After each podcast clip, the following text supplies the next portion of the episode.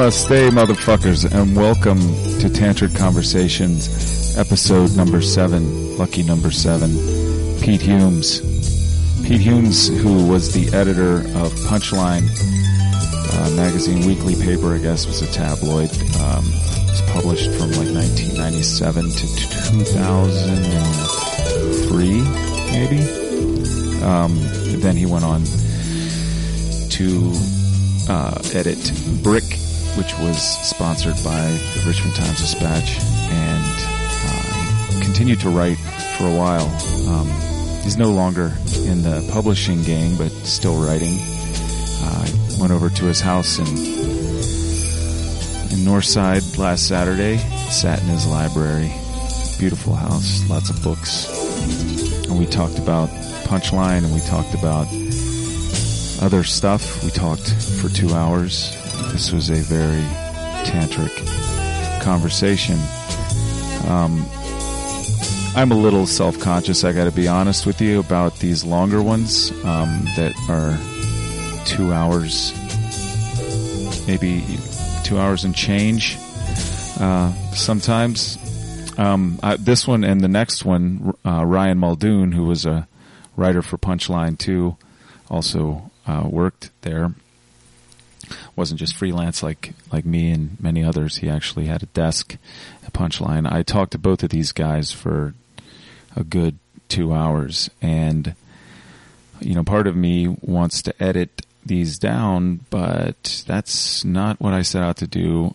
And I'm afraid that if I start editing, I'm going to stop being authentic. I'm going to be worried about a product, and I'm not going to be faithfully rendering the experience. And it was everything. It's warts and all.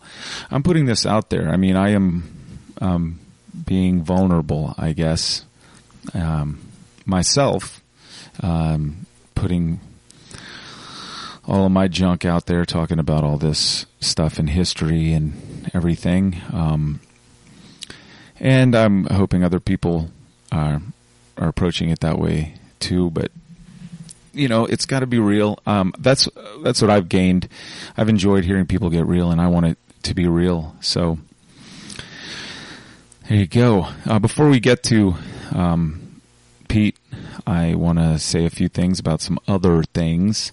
One, I was just talking to my old regional manager at my last job, Restaurant Depot, today, and although I am no longer working there, I still I still think it's a it's a great organization. I'm going to give them a little freebie here. Um, I worked for him for four years. Uh, I think it's a great way for people who are have small businesses, small restaurants, convenience stores, catering businesses, nonprofits, all those things. It's a great way to save yourself money and not get gouged by delivery guys or buy stuff.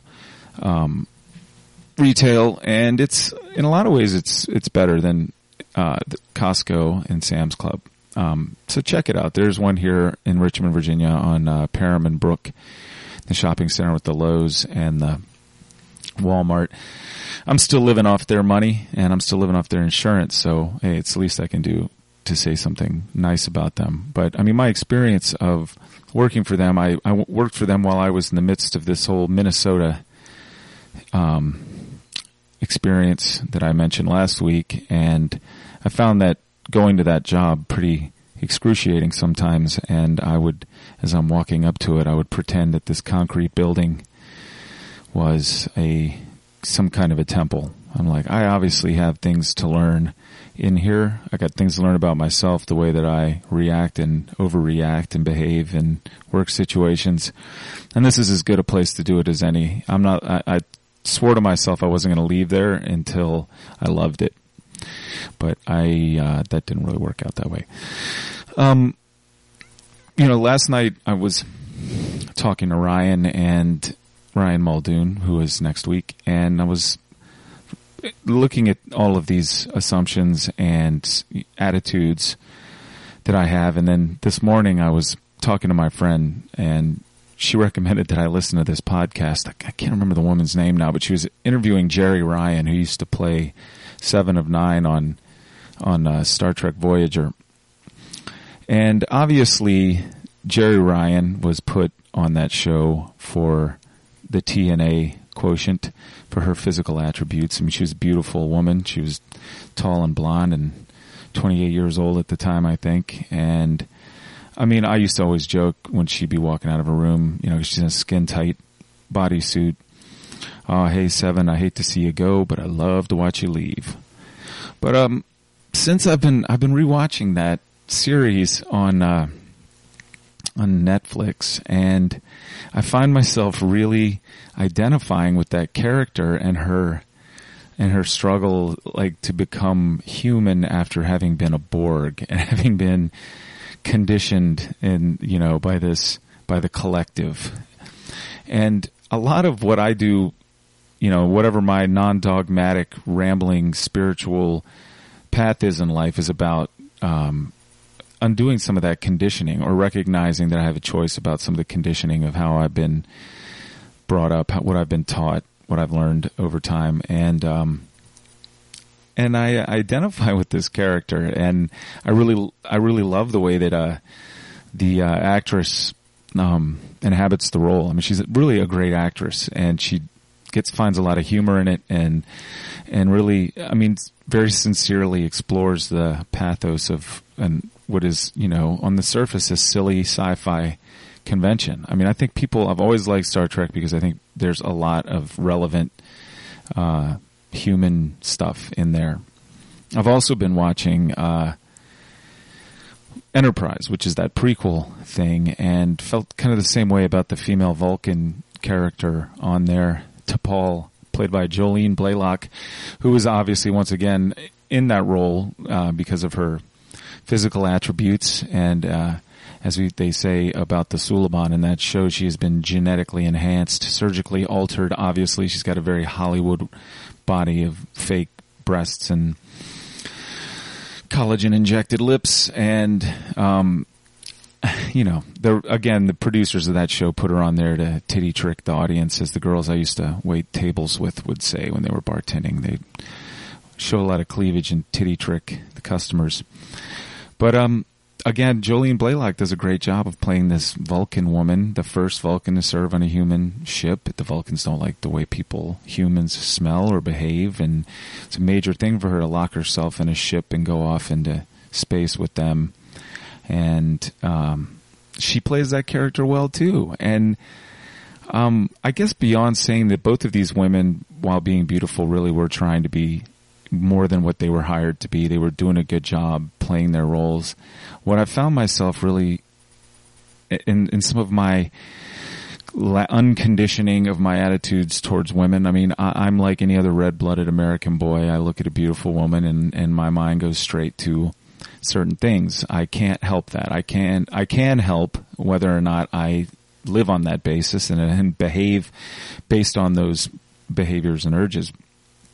But since I've been, you know, looking at this stuff, I whatever is the byproduct of it, I have really come to really like the the characters these women are playing, and I'm really open to the characters of all of these other women around me, and I'm really hoping to get more women on this show. I'm sincerely interested in what their struggles are, what's going on inside them. Um, I am I'm thankful that I am growing up to the point that I can really see you know all the dimensions and it's kind of like my sister put that dustin hoffman thing on my page where he's talking about playing tootsie and talking about how he had missed so many opportunities to talk to women who weren't attractive and um, i don't i don't think i've done because i find a wide range of women attractive but um, that's a whole other story i'm just what for whatever reason i am really enjoying the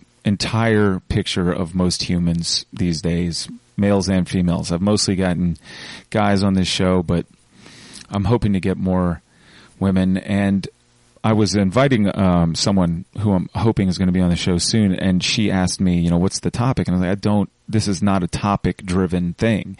I pick personalities. I don't pick topics, and the personalities have happened to be entertainment personalities, but it's not going to be the way it is all the time. I'm interested in all kinds of people. Every job is valid. I mean, um, as the Newbom Turk said, all work is honorable and art is just a job. Um, I want to talk to other people who have other kinds of jobs. than just uh, painters, musicians, writers. Um, because it's it's all about living life and it's all about what goes on and everybody has got something interesting to add to the tantric conversation. So, um, without any more delay, let's get down to Pete Humes. Well, we can start recording, and if I don't like it, I will just cut it out later. Sounds good. I'm here with Mr. Pete Humes, uh, old friend and editor. You were editor of Punchline, right? Or what was your title? Yeah, I was ed- editor in chief. I guess we just kind of made that up. HNIC. I don't know why. Uh, sounded good at the time, I guess. How did you like? Uh, oh, how, actually, how did that start? Like, how did Punchline start? Um, let's see. Well, I was working at I was working at the Track Restaurant in Carytown. I was a uh, bartender, and then one of the regular customers that would come in was Duane Nelson, who owned the Byrd Theater. And we got, I don't know, we were in some conversation, and he needed somebody to help him do advertising for the Byrd screen stuff. And I was only, you know, I was working at night. This is know. the like slideshow stuff that they yeah, put a little on the screen? slideshow. He needs Right. somebody to do some, I don't know, sell sell it or design it or something. And I told him I would help him out. So I, you know, I needed something to do during the day. So I started helping him out, and then I got really bored with it pretty quick. So I had a thought, you know, that maybe we should try to do a, a paper. Because years before that, I worked. I met a guy who did the Richmond Funny paper. Mhm. I don't know if you remember that. It was I- like it was like all political cartoons Uh-huh. and, and weird like one panel stuff. And I met this guy and I ended up illustrating some covers. And I and I did like a couple of really bad comics and Mhm. put them in this thing. And then he went out of business. But through him I sort of kind of got the idea how it worked. So when I was doing this stuff for Duane and I got you know, I got, I got pretty bored quick doing the advertising stuff, like because we were trying to do like a graphic design company. And I So this was didn't know what I strictly. oh, it was ma- only for the Byrd screen, or were you guys It was starting on, to well, say, we were trying could, to do other stuff. We were trying to build like- ads for people, and Yeah, and Mhm. we would do like I don't know logos and menus and shit like that, and and that was I wasn't really good at that. And this was in the time when like Macintoshes and Photoshop. You know, Mhm. if you wanted to scan something, you would scan it and then go to lunch and come back, and then it might be done. You know, the the technology was still in its St- infancy. yeah, it was still pretty rough. Um, but then I had this idea, and I started sort of researching it on the side, and I pitched it to him, and I said, "This thing was around. Why don't we just do this funny paper thing? You know, we'll do it once a month. We'll just put comics in it, and it'll be really easy, and you know, we'll sell ads, and we'll make we'll make our money back immediately. because that's like people's favorite part of the paper. Anyway, yeah, yeah, it was comics, just right? comics. And were the comics going to be local, or was that no, it was like like I figured out how to do it. I I, I don't know if I called this guy or I just uh, went through the syndicates and I just said, "Look, this is what we're trying to do," and I figured out how much it was going to be. But I, I, I did this really bad sort of business plan, and I sh- try sh- try to show him that we could make our money back immediately. I had no clue what I was doing. right with publishing it and with paying for the syndicated comics. Yeah, we would sell ads and then we would Right. make our money back. But Right. I had no clue as to like the the work it takes to sell the ads. But anyway, I convinced him to do it, and it was really like back and forth up until the end because we weren't selling Mhm. we weren't selling any ads. You know, we were put we were, had like Byrd theater ads and some other stuff, but And who was helping you sell them at that? Was it just you, or did you have a staff of? I think it was just me. I think it was like his office manager at the time. But it, I just re- I remember the, the day that I was like, "Are we going to do this or are we not going to do this?" And he was like, "All right, let's do it." So we did it, and it came out, and people liked it. And it was like a monthly thing, so there was like a long. Oh yeah, It was a long, Wow. expansive time. Um, I don't know. It just it started going from there, and then we had, you know, we kept trying to sell, and then we brought some people in part time, and then um, it just kind of took off from there and do its own thing. And it, were you writing stuff then, like the editor? I did like an Stuff like- editorial uh-huh. thing, and then I started gradually getting some more like humor pieces in there, and I I tried to bring a few more people in to do stuff. I tried Mhm. to get like local comics, and it just it's sort of sort of picking up momentum. It was Mhm. hard though because it was like a monthly thing, um, and then around you know eight months into it, I got married, and then I made the decision to like we were going to move to New York, and then I was like, well, I want to stay here and do this thing because I think it's taken off. So I ended up staying here to do that, and it And you just quit the uh, bartending job. You try to do that full time yet? Or? Uh, I can't remember how that. No, I, I'm sure I did it in some capacity. You know, maybe just a little bit less, but um, but then eventually, you know, br- brought more people in, and then turned into more of like a weekly paper thing. Brought John Goldberg in, Mm-hmm.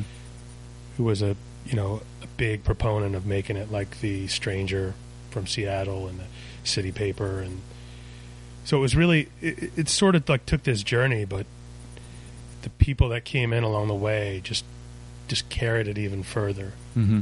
you know.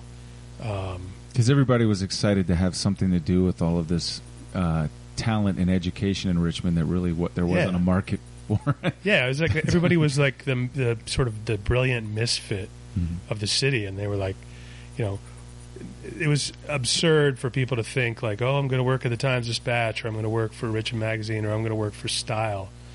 It was like this different cool th- thing. basically three periodicals being published. Yeah. That was it, right? that was it. The newsleader was gone, and it was just the Times Dispatch Daily. And that was So, another yeah. thing too. I think I was I was bartending. Uh, I was also bartending like Davis and Main or something, and I was like read. I would read Style every Wednesday because it was slow, and I would I would bartend at the beginning of the night, and I was like desperate for something to read. And I remember flipping through Style, and I just got so annoyed. It was the same boring stuff like week Mhm. after week. What's going on at Lewis Ginter Botanical Gardens? yeah, You know, and this was. Not- I- I not that mean, there's anything wrong with that. Yeah, I mean it's changed since then, but at the time it was like it just seemed so un, un uh, lack of a better word, it was like uncool Yeah. and frustrating. And Mhm. I wanted Richmond to be. I knew Richmond was more interesting, so it, wa- it was also propelled by this idea of like doing something better. hmm And you were a VCU student. Uh, when did you? You went to VCU, right? Yeah, I went to VCU and uh, sort of took the long track, and I went from '88 to like '95. I was a sculpture major. So we were the same, basically the same. Yeah, I did it five in a summer semester Yeah, there. So we both came in in '88. yeah. So you remember what it used to be like? That it was Grace Street, and there were all of these. Yeah, it was all dirty there. and run down and Yeah. kind of dangerous and Mhm. and just weird. There were no chain stores. There were no like chain restaurants. There were no. biker bars. There was there, you know there was Burger King and there was homeless people and it was like Newgate Prison and Mhm. all this all this shit that like was really interesting to me. Yeah, and it and it seemed to me at that time like I had I grew up in Church Hill. Where did you grow up in Richmond? Or No, I grew up in Virginia Beach. Yeah, so you came So- here to go to college. yeah. And was that a selling point for you when you came? Like, what, what was your major at VCU? Sculpture. So you came. arts, oh, you just said that. Yeah, So it was it was like AFO. Yeah, it was like. AFO. I mean, it was the only it was the only school I applied to, and I got in, and I you know I took the little uh, they give presentations on like each school, Mhm. each school of the arts Uh-huh. at VCU, and the, like painting, sculpture. yeah, and the sculpture presentation Mhm. seemed the most fun. right? So I was like, I'll do that. yeah, And you were so that that was how a lot of people picked VCU is like they didn't want to go to college. College. I'm not saying that's yeah, but they wanted to do something that they were good at. Maybe they didn't feel like actually reading books and writing. I mean, you have to do a little bit of that, but they wanted to just kind of do something interesting and fun. And come and visit VCU, and there's this scene going on on Grace Street. yeah. And I was to- I was just totally lazy too. I was like, Yeah. I didn't. I don't know. I didn't want to apply to a lot of schools, and I don't know. It didn't seem like that big. A, I don't know. It didn't seem like that big a deal, or maybe it was something that I, you know, you had to go to college, you had to apply somewhere, and I got in. I'm like, okay, that's done. I'm just going two right. hours. Two it's just the next step. house. It's like okay, I went to elementary school, middle school, high school. Yeah. Let's go to college. Yeah. yeah. That's kind of how I was about it too. I applied to two schools, and VCU was one of them. I did, you know, Oh, ideally, I would have liked to have gone to like California and gone to like film school, but that seemed Right. like there was no possible way I was going to get my shit together to Right. to, to do that, do that enough. But yeah, so it was just And at that time, VCU was known as one of the, if not, it was number two on the co- East Coast for art schools or something. I had a, it it had was a good pretty big. I think it was pretty big, and it was coming up. But um, yeah, it was a totally different school than it is now. But and we think I- had this scene around there. Yeah. Like there were there were all of these musicians, uh, artists. There was a lot of crossover with that. You like people just kind of they were AFO students who also were in bands or doing or doing performance art or Yeah. doing theater or whatever, and they were all of these empty warehouse spaces. So people did some stuff in like formal spaces, but there was a lot of just like whatever. Like Yeah. you go to this warehouse above Richmond Camera, and there was a band playing and yeah, whatever. And we knew that was going on, but nobody knew, else knew that was going on. yeah, and it was kind of a really informal, sort of interesting, just interesting shit going on everywhere. Um, And was Punchline a desire? I mean, you don't. I mean, you always with that. There's that double-edged sword of wanting to bring some attention to the stuff that's going on here. That's cool. You know, I don't think. I don't know about you, but I wasn't thinking about money. I just thought, you know, I. I, it, I want people to know my town is cool. yeah, you know because i'd done the new york thing I, I was one of those people that had left new york because it wasn't cool enough i needed more cool i went to new york no money and mo- no career thinking just like i need more cool yeah, so i went to new york and that's what most people do from this town they just split they go to new york they go to san francisco they go to chicago yeah. the ones that stuck around you wanted to just give them Well, it was funny because there was a lot of people that had gone away and come back. Like you know, John had gone away and come Mm-hmm. back, and everybody goes away and comes back, and they bring like, "Hey, this is what these people are doing in these other places. We Yeah. could do that here." And that's kind of been this like recurring thing in Richmond. Um, you know, you can do it here. I mean, you Mhm. can go somewhere else and you know struggle, or it just seems a lot easier here. But the, the way that it just came together was just it was just perfect timing. You know, Mhm. it was all of us at this certain age and this certain, you know, we didn't have families, we didn't have too many obligations. We could just we Not were moving really from apartment to apartment. You know, all you had to do was cover the rent. hmm get a little job in food service you know wait Yeah. some tables bartend Yeah, Yeah. you stay up all night and Mhm. and work on stuff. You could, you know, it was perfect. And I always I always look back on it as like this band that I was in. hmm You know, for six years or whatever. who else was in the band in the beginning jayon Yeah, Was he there in Jayon. Jayon showed up. He was in like in a writing.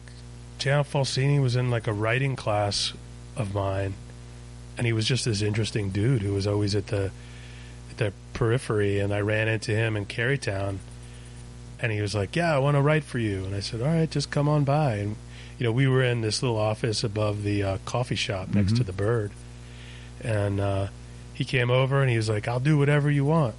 So he ended up like delivering the papers. Yeah, you know, he was like one of the first guys to do that, and then he just kept submitting, you know, little writing, and uh, you know, suddenly I was like driving this thing, but I was never, uh, wasn't, you know, I didn't have designs on being an editor or being like this the boss the boss of anything. I was just like, yeah, this, you know, let's, you know, maybe what I had was like this vision for this thing that was coming together, but, but like I said, it was everybody, you know, coming up with these ideas. But yeah, he came in and, um, this guy, I don't remember if, if you remember Chris O'Keefe. i don't remember He was him. around. He was like one of the first guys who was there. He's helping me out from Philly, and uh, we had like you know we had people selling ads. We had this girl Dana from Charlottesville who came in, and everybody everybody just pushed it along a little Mhm. bit. And Abby Harper Oh, came yeah, yeah, in yeah. and was like, she's back in town now you know yeah, hmm Was she selling ads? Abby? She was selling ads. Yeah, she was like, you know, and we knew these people would come in and they would like, because it was sort of this ragtag thing. They would come in, and if anybody had a little bit of their stuff together, they would, you know, they were going to last for maybe six months. Right. you know, do as much as they could and then move on and get like Yeah. a real job. But we were, you know, we were glad to have that.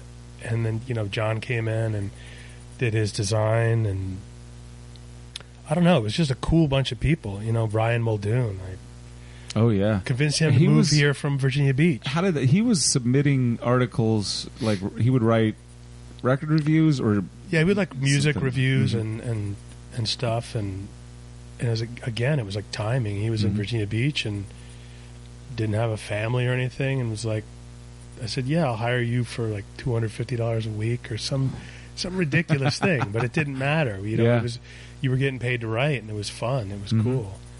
just Um, getting paid anything to write was is, was a pretty big deal. Yeah. nobody was going to pay you to write for the Times Dispatch and Style unless you wanted to write about yeah, the the mundane, boring. Or even if you could get in. I mean, yeah, there was plenty of people. it was there like there was no way of getting in. There was Mhm. like, and it seemed impossible. And it also seemed like I didn't. You didn't want to do that. Like nobody Yeah. wanted to go to the Times Dispatch and write, or nobody wanted to go to Style and write. They wanted to do something different. so it lasted for six years. Is that right? Yeah, it lasted for six. Yeah, six years. It was ninety seven to two thousand three. And it was a monthly, then it was a bi-weekly, and then it was a weekly. Yeah, and it was Yeah. A, when it was a weekly. Then we moved into the Broad Street spot over where Oh, uh, yeah. Cabo's was, or Oh my god, I forgot. I forgot there were two places. That's right. You were in that little office. We were in a little Above the office, then we coffee shop, super, and then then we moved- super expanded really quick, and we had these like, we had no idea what we were doing, business wise, and you know, it was like ki- little kids playing, Mhm. playing like, hey, let's have a business, Yeah, you know. So we were like, oh, we got to get office supplies, we got to get a water cooler, we got, right. you know, all this stuff that didn't matter, and uh, we were just doing our thing. And were you then, selling uh, enough ads? I remember at one point, like it, somewhere along the way, and maybe in the beginning or consistently, there were some people that just did trade. Like you got, you, Yeah, was- you could go eat there for free or Yeah, there was some but- trade, and uh, the th- but the thing was too, is it was, you know, we would bring people in to sell ads who were, Mhm. you know, just as they weren't salespeople. They were people who like waited tables at night. They were coming in Right. to sell ads during the day, so they weren't uh, Tenier was one of them. And Tenier and was it Shannon?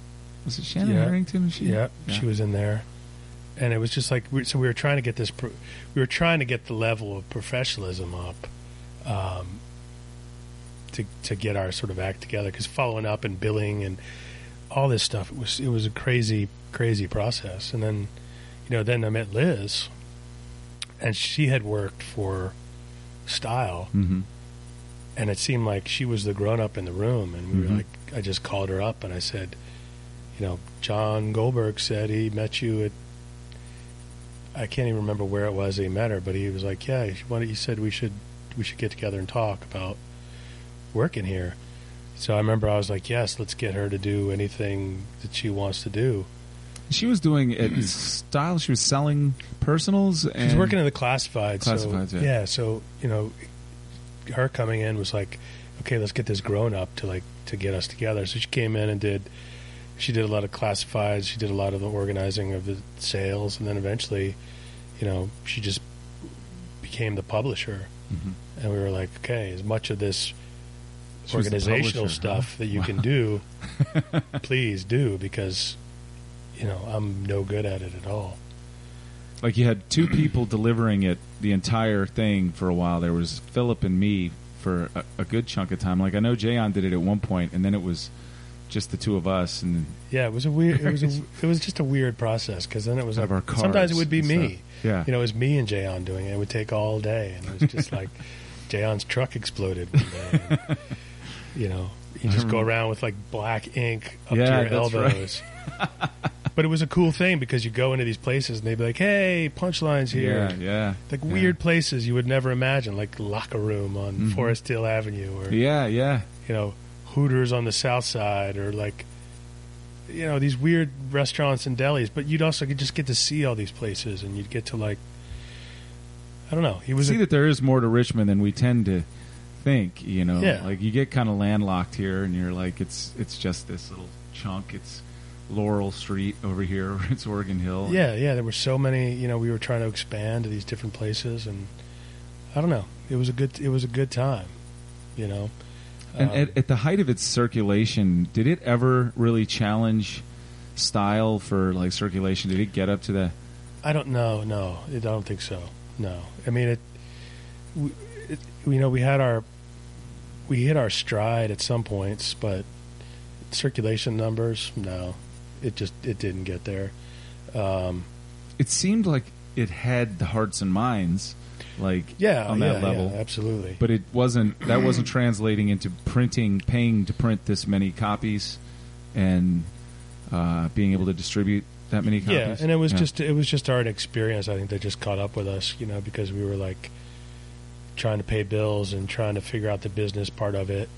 And you know, once we've once we figured out what the business part of it was, we had like three years of not figuring out what the business part was. That's, that was like in building and catching up to us, and it just got exhausting after a while, you know. Mhm.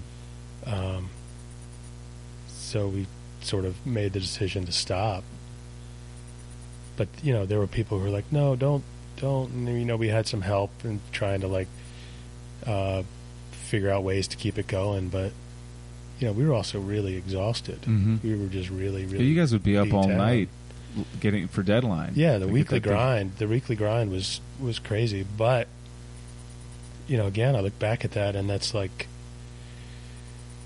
you know, I don't know, you know, if you've read the Outliers book by Malcolm Gladwell, he talks about the ten thousand hours Mhm. to be to be an expert at anything. You have to put in these ten thousand hours, and I just look back on that, and it just like it just honed. You know, my appreciation for the work and the Mhm. process of the work, and And although that has changed significantly, like the print thing, like you Oh, guys were in the uh, yeah. the desktop publishing, like that was really starting Yeah. to happen there. And the It- thing was, I mean, the web was starting, and we were just not. We were never.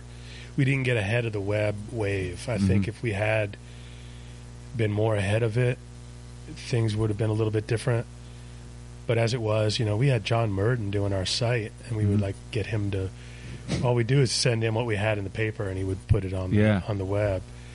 Um, yeah, but I remember that was like that was just taking off. We were still doing stuff like half new and half old. We would like lay it out in Quark and then print the pages out and like Mhm. tape them together and wax oh yeah, wax up the ads and that's right. I remember that. You know so it was this weird. It wasn't going to the printer fully digital. It was still like I remember you had the big flat yeah we, boxes. we straddled like technology and the old school. And then then 9/11 happened too and that took a that took a huge hit on advertising and Oh, and, and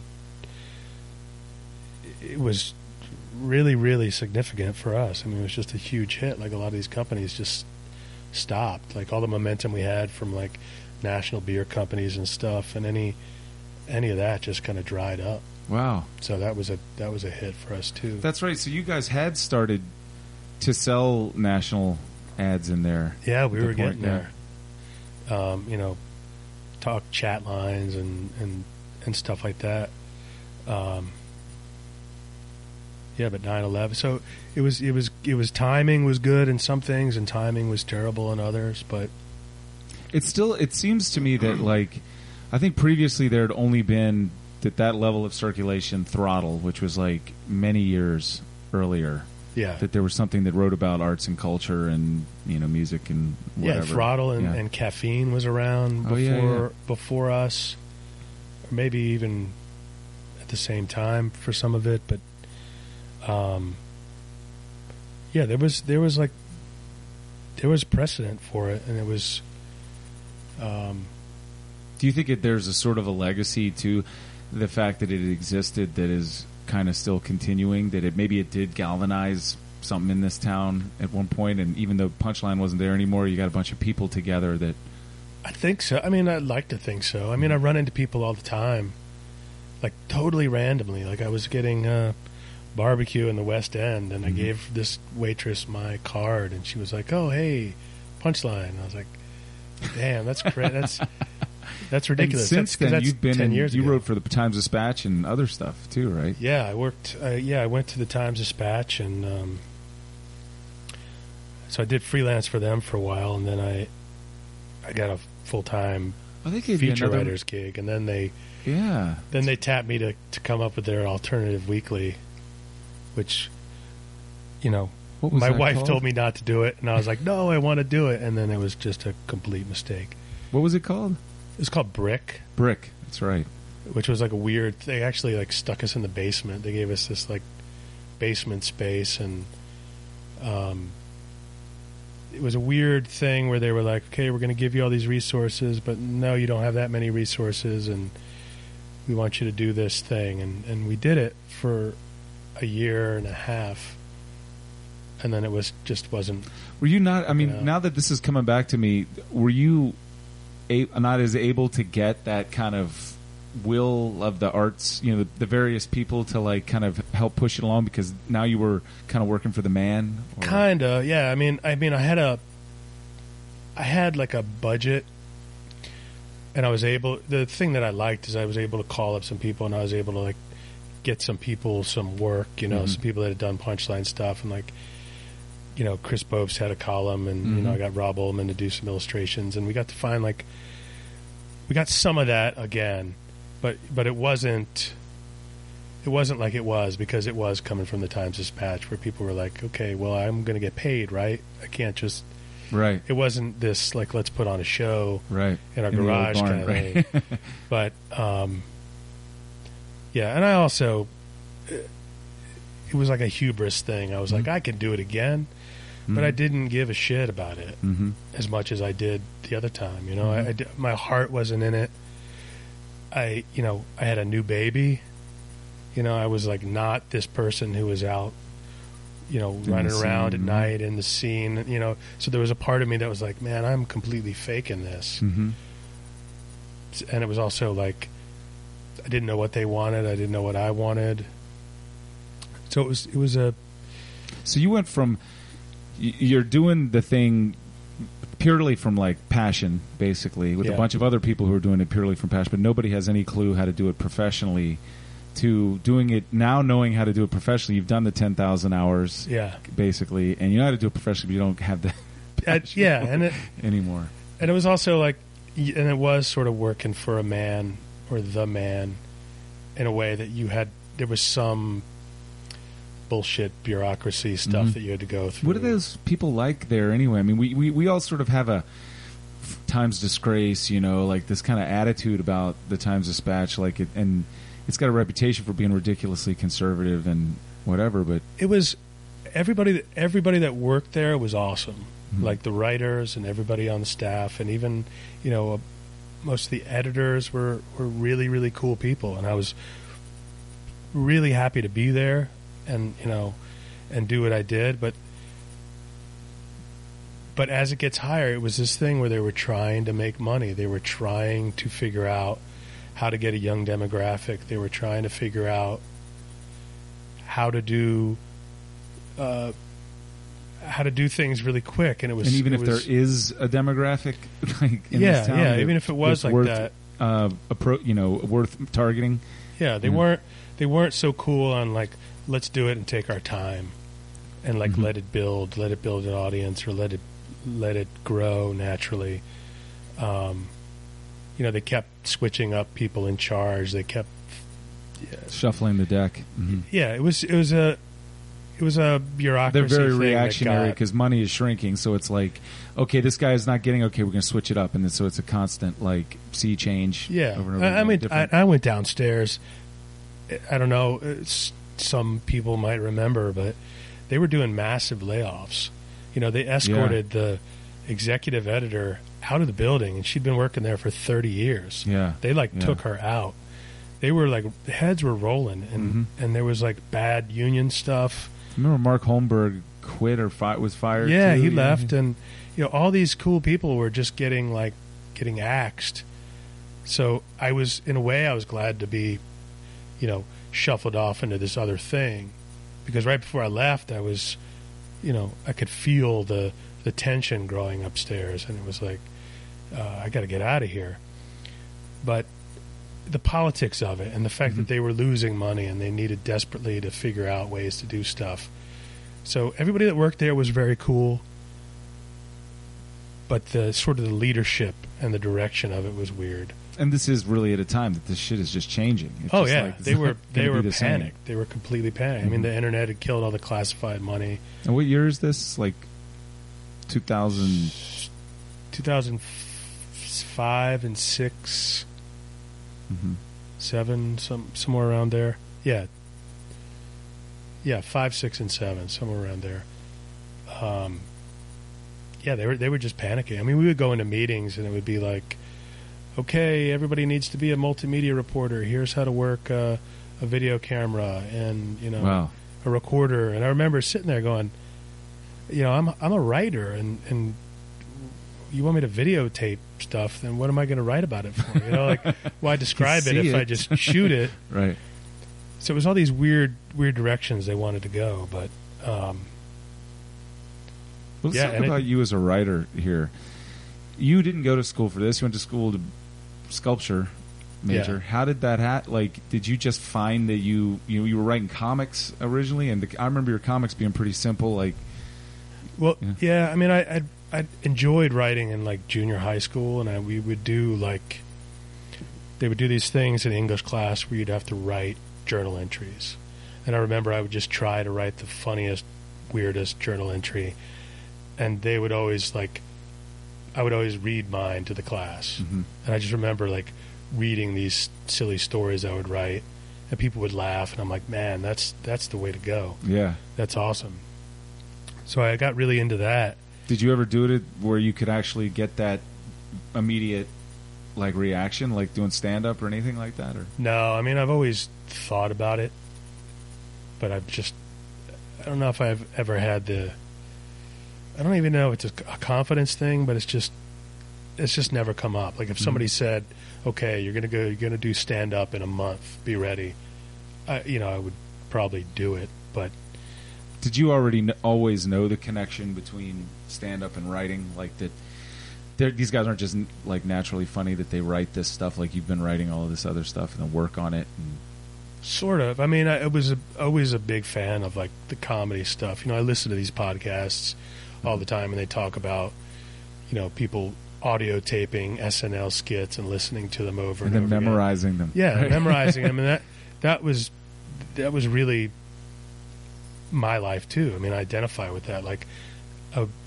love watching these silly shows and you know stand up specials, uh, young comedian specials. Mhm, I thought mhm. those things were amazing. I had most of uh, Buddy Hackett's HBO special and, uh, Yeah. and Bill Cosby himself memorized. He used to do that like parties in middle Yeah. school.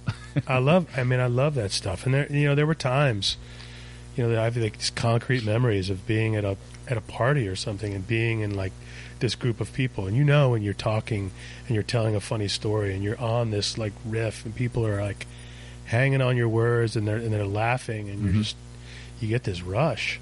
But you didn't get that from writing, you know, your No, columns and punchline, which were funny as shit and were really kind of amazing and intimidatingly good. I. Thanks. No, I- I got it afterward. I mean, when I when when people would when people would laugh at them, you know, or I'd see them laugh, or I'd or somebody would send something in and say something, I would get that.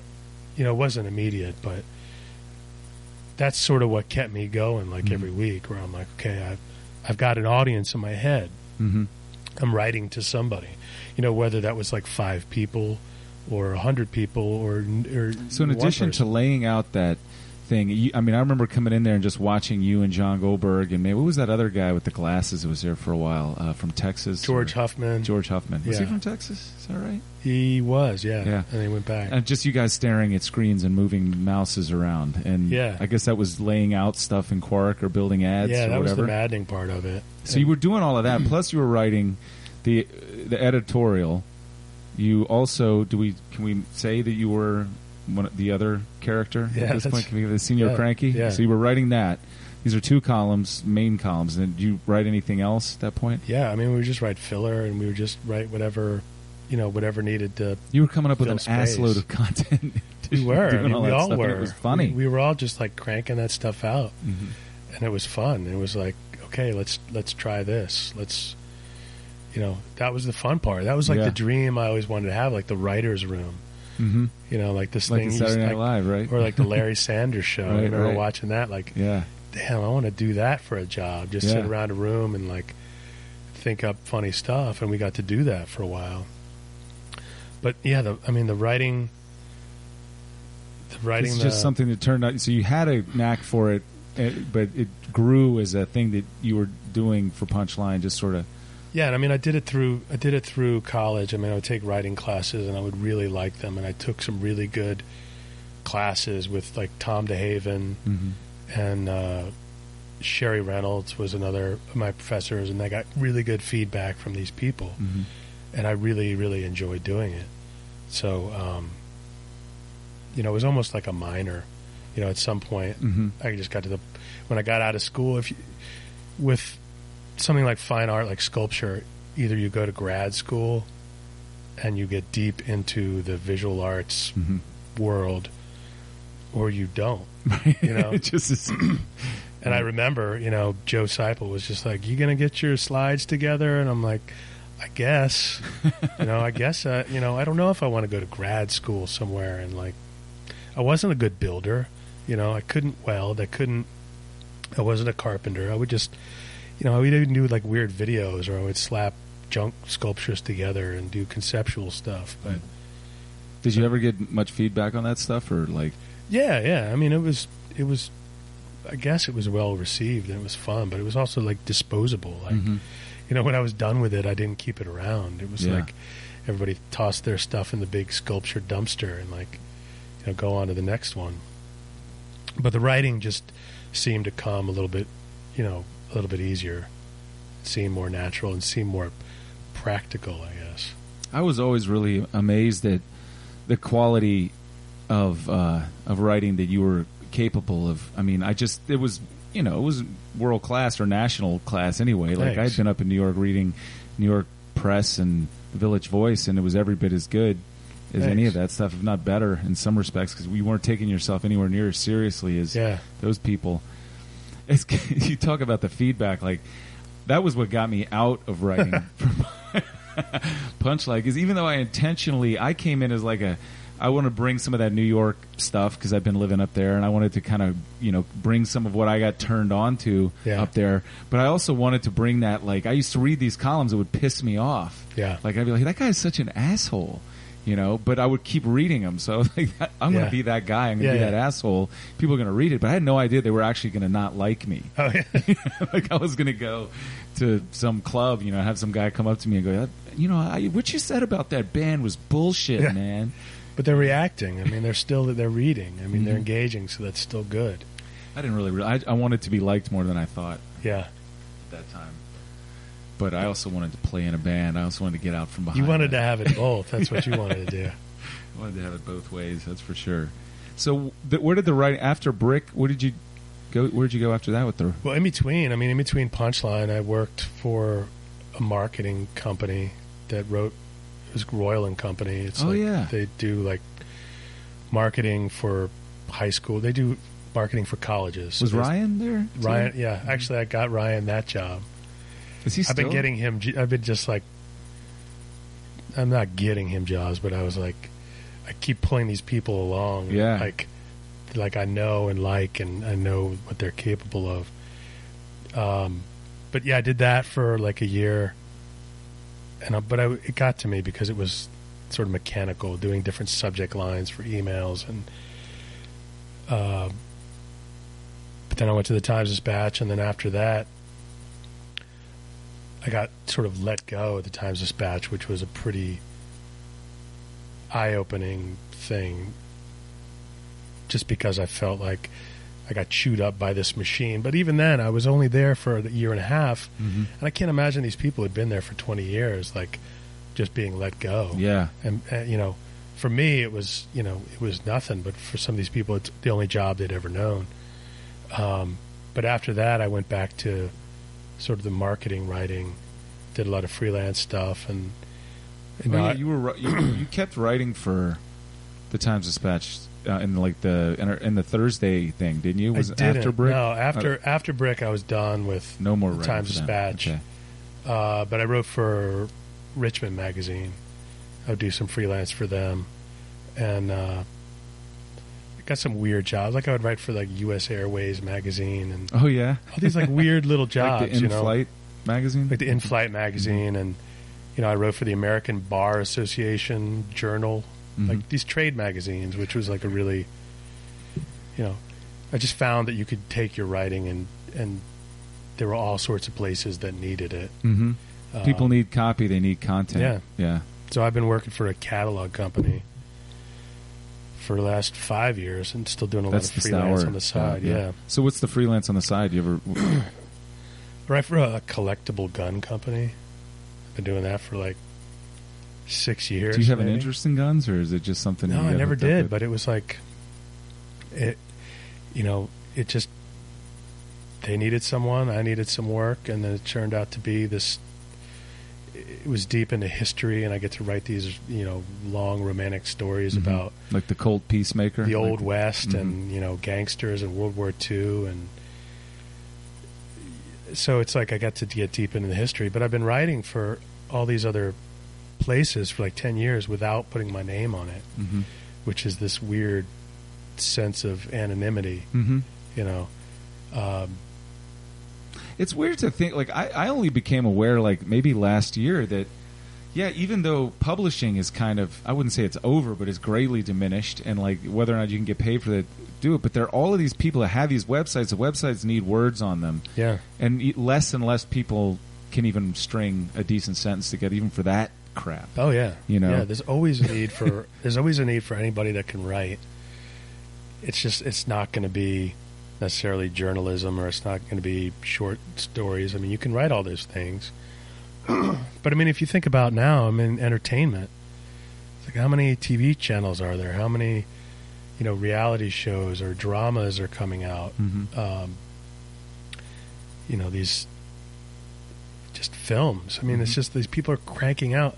I mean, think about all these TV shows like Game of Thrones Mhm. and uh, I don't know. There's tons of stories that are being Yeah, put people out are writing, and, and I think there's a weird disconnect, even in my psychology, that people are sitting around writing that stuff. Even Yeah, they're just like making the- stuff up and they're getting paid for it. Jon Stewart and, and uh, Conan O'Brien and like all those guys, they have writers, like lots of writers Yeah. writing that stuff. They're all it's like ten guys, maybe I don't know how many people, like the staff.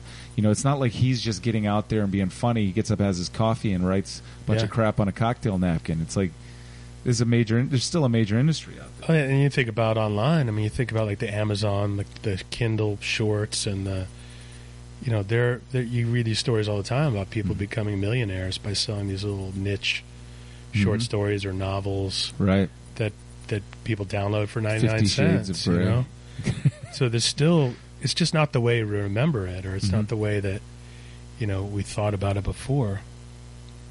the opportunities are out there like crazy, but So, are you doing any? Um, do you write any fiction or anything like that, or essays that you're collecting? Or, I'm trying. I'm trying. You know, it's a struggle. I mean, it's like every every day I wake up and I need to do that. It's like I write all day. Right. I just don't.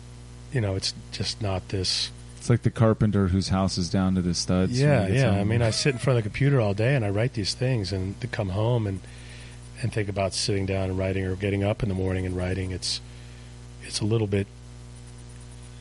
I don't know. It's a little bit hard. Mhm. You know, I'm gonna. I just don't want to sit in this chair like a Professor X for my the rest of my life, just plugged into this machine. But you got a wife and you got this beautiful house and you got kids and, Yeah. all of that stuff requires money and you don't have that freedom to just wing it. Yeah, and I can't Yeah. say no to anything. It's like, you know, I mean, anybody calls me up and says, "Oh, we got this. Do you want to do this?" I'll be like, "Yes." You know, and I'll overload myself with stuff, and um, but yeah, I'm always struggling to get that that creative stuff back. What inspires you, like um, both past, you know, present, and I'm going to say future, just because that's a cliche. But like, what's the kind of continuum? Like, you start. What, what were you reading before, and what are you reading now, and what are you Um, taking in? I'm reading a lot of, you know, I'm trying to. Every once in a while, I read something that'll just completely blow me away. Like, What was the last thing? like George Saunders, I don't know. he wrote uh, he wrote like a he wrote a book of essays called the brain dead megaphone and uh, stories. Like i read pastoralia by him which was amazing. Sam Lipsyte hmm who's this crazy funny writer but um, just these little books that i'll discover that are just you know that, that totally re they don't reinvent the way things are done but they'll be like two page humorous snippets. Hmm you know, like even uh, Jack Handey. Mhm. Like Jack Handey's book, the Deep Thoughts guy. Oh yeah, His little stories, like he runs in the New Yorker. Like I'll read that stuff and I'll just, it'll just, my whole body will convulse. Like, oh, this is what I can do. Mhm. This is what I should do. Um, but like you said, when you have these obligations or you have this like life that goes on, it feels like an indulgence. You Mhm. know, just sitting down and writing these funny little stories. Like, you know, and maybe that's what I have to deprogram myself from is like because every time I sit down, it's like I start this clock. Mhm. Yeah, I start my meter running every time I sit down, and I've got to take myself back out of that. I never got as far into doing creative stuff as you did because I'm lazy and undisciplined, and I would rather be like partying or chasing women or whatever. Um, but to the degree that I fought that battle, like you know, you, you get into a routine of like a job that's paying the bills, and there's not any shame in that. It's not like you lost. You're like, this is really imp- like. You know, I, I mean, it's comforting. It's important. It's like, I mean, I, I have this thing. I have this relationship. There's nothing wrong with all of that kind of stuff. And and and what's missing, I think, also is like, what's the motivation? Like, I'm not railing against anything. I'm also not Yeah. trying to. There are plenty of people celebrating stuff out there. Like, what what voice needs to be brought to this chorus anyway? I mean, what what had Punchline had was that we had the impression in this group of people who got involved with that that we were somehow being kept down Yeah. by this vanilla kind of like oh yeah, you know, picayunish attitude that that was in Richmond, and God knows why it is. We're in the middle of the East Coast, between ninety five. I mean, between New York and Atlanta on ninety five. It's a straight shot. Yeah. like geographically not isolated, Yeah. but even less isolated now. But there's this sense that like nobody cares, nobody wants that. In fact, they're going to stop you from Yeah. doing that, which is probably not true. But some, for some reason, we thought that, and we Yeah. worked really hard to sort of we were crusading or well, something. and culture was different too. I mean, it was like, you know, I walk around completely amazed at, you know, the stuff that's happening in Richmond now. You know, Mhm. Every the cool little restaurant or little shop or business, you know, it's it's almost like everybody has their stuff together in ways that, you know, didn't seem as possible. What do you think that's about? Do you think that's the day and age? Or do you think this is a different group of people that are coming into this town? Like, you know, what used to be, it's like Northern Virginia and Virginia Beach, like yourself, and it was, you know, are we getting a, a greater pool of? Well, I think it's just the connection. I mean, I, I think it's like, um, I don't want to say social media, but it's just the the the sort of exchange of ideas is faster Mhm. and it's more um, robust than it was before. You know, like the idea of doing something. Like people are more inclined to collaborate a little bit, or I don't know. They just they just see something, and it seems possible. Maybe it's the generation that's coming up. I don't know. Um, It seems to me that there's a different. I mean, VCU has in its growing. Initially, it was like I had a problem with that because, of course, they take away the seedy heart of Richmond that was like our little Haight Ashbury over there, the the Grace Yeah. Street area. They just they had it in for that section and they wiped it out and became this and and even seems like a downsized the the funky eccentric art school that they had and they built it into this just regular kind of state Yeah. school urban university but they brought all these people to this town that are just seem to me oblivious to the stuff that we thought was a big issue Yeah. a big struggle and they're just Yeah, like, I mean, "Eh, this just- is a nice place yeah, they just know? ignore it. I mean, maybe they just don't come with the baggage. They don't come with.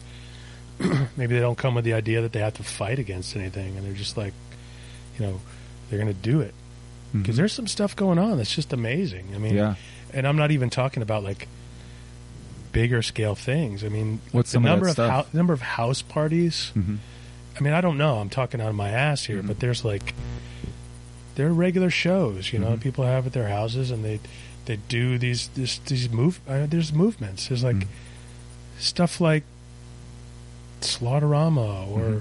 these weird events that just happen. There's all the, the gardening stuff that's going on too, and uh, Yeah, they're- people are getting organized, and there's not that apathy. I think, even though we still try to think of Richmond as the velvet coffin, where you can come back here and just you know pay cheap rent and drink and not really do anything else. That doesn't. everybody likes to hang out together too. You know, Yeah. I don't know. Maybe everybody's just got friendlier. Mhm. You know, but it seems like if there was something going on and there were like 50 people, that 51st person would be like, "Fuck that! I'm not joining in in Mhm. those games. Mhm. You know, I'm not going to play along. I'm going to do my own thing." But it seems like everybody's like, you know, let's do this big thing, and everybody gets along. Again, I don't know. I'm talking out of my ass. Well, I agree. don't- I, mean, I, I don't know what I base. I, I, I've been gone for four years, and I've been back here for six months, and I can, you know, I drive through the city and I feel a different attitude. You know, go Yeah. like go around. I'm around VCU. There just isn't this weird kind of resentment or thing going on. It's just people are living in a city like I've seen them live in other cities, and Yeah. I've always wondered when that was going to happen here. 'Cause I, I Yeah. grew up in Church Hill and ran around the fan, and it just seemed like nobody wanted any part of this urban area Yeah. we had, you know, and which all of a was sudden it's here.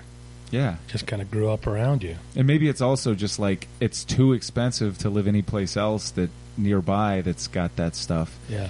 you know, and and Richmond has in its slow ass pace to change, it's held on to some cool stuff. Like you know, you go further south, and Charlotte has just demolished everything and built brand new crap. And Yeah.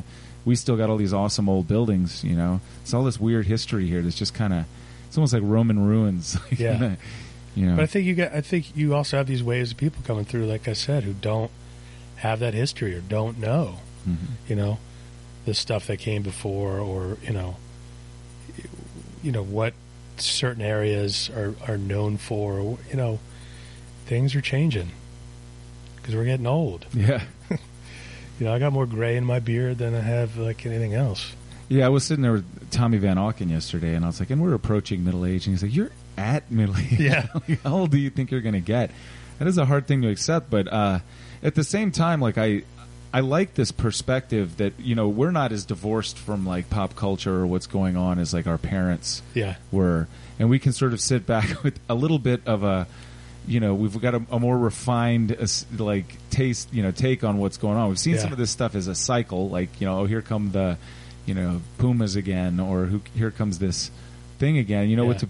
You could you could quickly get past the stuff that's just a fad and see the the good stuff yeah, that's running through there. And there really is there is a continuum of good stuff going on in this country. And people have a tendency to say oh americans are this americans are that. But we we're americans and we've Yeah. been americans all this time. Yeah there's a person that you like to point the finger at the fat you know tourist character you know the clueless you know walmart shopper. But Yeah. they are only one segment of the population. We got lots of other yeah. There's plenty of stuff here. to be excited about. mm-hmm. You know, I'm still a fan of stuff, and I, I try to remind myself to be, you know, enthusiastic about stuff. I don't want to be the old cynical dude. I mean, I, I'm into music now more than I probably have ever been. You Yeah. know, I'm like, I'm always going after new stuff and looking for. what are you listening new. to right now I listen to everything and anything. I just, quick like what's in the you know what's what, what was the most recent thing you were listening to on the what is it I was just iPod playing the new? Kanye today. oh yeah is that good Uh, it's a little bit of some of it is. I mean, you know, I'll find some good songs, but um, but I, you know, I'm just going back and getting all the stuff that I didn't listen to before. You know, just downloaded like Descendents, mm-hmm oh know, yeah old punk. I found like this. I found like this uh, mix CD compilation online of female fronted punk. And it's like 120 songs. Wow. It's from like 70s and 80s from all over the world, and I'm like just devouring this Mhm. stuff. And again, it's because of the you know you can find it on the internet. Mhm. It's more available, and you can you know go to Google Music and you can follow the links. mm-hmm, mm-hmm. You know, if you like this artist, you like this artist. yeah you can totally get on a hole with that Yeah, you get you get lost, and it's like uh, it's how you discover stuff. mm-hmm. You get to play around. it does seem like we're going we were more cynical and more jaded in our 20s than Yeah. we are now like i'm way more into stuff and have more positive attitude Yeah, I was totally cynical. I was hated everything. You know, I still hate a lot of stuff, but it's just like I don't even I don't even take the effort to hate it. I don't Mhm. put the energy out there to hate it. I just don't listen to it. mm-hmm. You know, it is so much bad TV that Mm-hmm. yeah just don't feed any energy that way like just let it just, just, ignore it. drift I mean, like, like I don't let it under my skin. I, you know, I have a really hard time with social media. I mean, Mhm. it's like I got to turn that stuff off every once in a while because you just consume so oh much. god, I got I caught And you get myself last night just going through Instagram, Facebook, Twitter, Snapchat, just going through it, like looking for something. I don't know what the fuck I was Yeah, looking for. I was don't looking know at the what you- you're looking for, like, over a-. You're looking for a buzz. You're looking Mhm. for some something sort of rush. attention to me or something to get excited about or whatever. Like, and then I started getting irritated at the person whose post I'd read now three or four times. Right. And I'm like, they only posted it once. I've gone back to it. It's still just this post about this. and that's what happened. and I do I'll do that for like 2 months and then I won't e- I won't even post anything. So I'm just this like observer. I'm this Mhm. loiterer online. I'm not hardly interacting Mhm. with anything. what do they call that? It's not a troll. Uh, it's like the, the leecher, right? Like Yeah. in the BitTorrents and all that stuff. You just take, but yeah, you you're just give. poking around Mhm. and peeping around and uh, absorbing and consuming and it's just Do you pay for the stuff that you get online, or you? I mean, now you can listen to so much stuff streaming, like Spotify and Pandora. Yeah, I do a little bit like of that. both. I mean, I signed up for that new Google thing, but I had Mhm. e-music for a long time, and I'll go out and I'll just buy like Goodwill CDs and rip them, and you know, but it's a little bit of both. Like I don't, uh, I'll I'll still you know, BitTorrent every once in a while, but but again, that gets to the point where you're like, how much music can you have? How much Mhm. music can you listen to? Because I'll go through and I'll be like, got six albums I haven't even listened Right. to that I thought I wanted, and that's Just because you read somebody said something about it, or you found something interesting. Yeah. But that takes out like the organic process of discovering a band where it's all like personal. It's associated with something that's happening, some Yeah. you know some scenes and whatever. That's what makes even something like you know Nevermind or something be a big thing because it was like a shared cultural Yeah. moment. But somebody like just you have so much access to music writers and all this stuff saying, "Hey, you should listen to Animal Collective." So I go get all this Animal Yeah. Collective crap, and then it comes That's on, terrible. my iPad. I'm like, "What the fuck is this?" yeah, that's horrible. Like, but they say I should listen to it, so what's wrong with me if I don't like this? So yeah, I gotta, gotta cut out that noise sometimes. Mhm. You know, At the same time, it's never been easier for people to just put their shit out there. yeah, Like, look at me. I'm like, I, I got this little crap I bought on, you know, Craigslist. This little podcast. ca- That was eighty dollars. This laptop was eighty bucks. I got some mic stands, and the rest of this costs almost nothing. Yeah. Like, and so I can just, you know, there's nothing stopping me except apathy and laziness from. But that's absolutely the way get to- hired anywhere. I yeah, can yeah. just do my own thing. It's absolutely the way to do it. You know, I remember you were saying like before you launch your first one, you're like, I'm just going to do it. Mm-hmm. You know, it's not going to be pretty when it starts, but I'm just going to do it. And Mhm. that's the only way to do it. I mean, Mhm. you can't wait per for perfection because that's Yeah. never going to come. that stopped me from doing so many things that like I wasn't, you know, willing to. I, I wanted it to be perfect right when it came out. I didn't want to develop it, especially, you know. And at least with Punchline, that was actually the first time in my life that I actually just committed to putting something out there. That I just like I got over the fear of like. Oh, somebody's gonna think it's stupid, or somebody's gonna think I can't write, or whatever. And I'm just gonna say, you know, what, fuck that. You Yeah. know, I'm just gonna. I gotta start just somewhere Yeah. putting it out there and then you know applied that same thing to playing in a band and all of that but for me the problem is is that once i get over having that thrill of like okay now i've crossed this thing that i didn't think i was ever going to cross it kind of loses interest to me Yeah, you just got to figure out ways to keep challenging yourself and Mhm. figure out what you love about it. You know, because that's it. Getting back to it is like, you know, I, I feel like these things are indulgent because if I write a funny short story that I just whatever if I post it online and I make someone laugh, I, I, you got to go back and figure out that the the reward is in the process of writing it. Mhm. You can't look for this product at the end Mhm. like for you doing this, the reward has to be calling up people that you haven't talked to in a while or Mhm. people you want to know better and having a conversation. Mhm. You know, whether this uh, machine wasn't even recording at all for some reason. It's, I You- was thinking about it a as like reward an excuse for you to let me in your house and lots of Exactly. other people. Like, otherwise, we don't just go over and hang out at people's houses. And that's the best part you know? about when you know when you're a journalist. Mhm. It's like, oh, I'm going to write a story about uh, the the SWAT team, so I can ride with the SWAT team. You know, Mhm. it's like the the process of, of researching and writing, and you know, like other people that you talk to, like Tommy Van Auken or or Greta. And it's like these people that create art. You know, they, they have to be passionate about the thing that they're doing.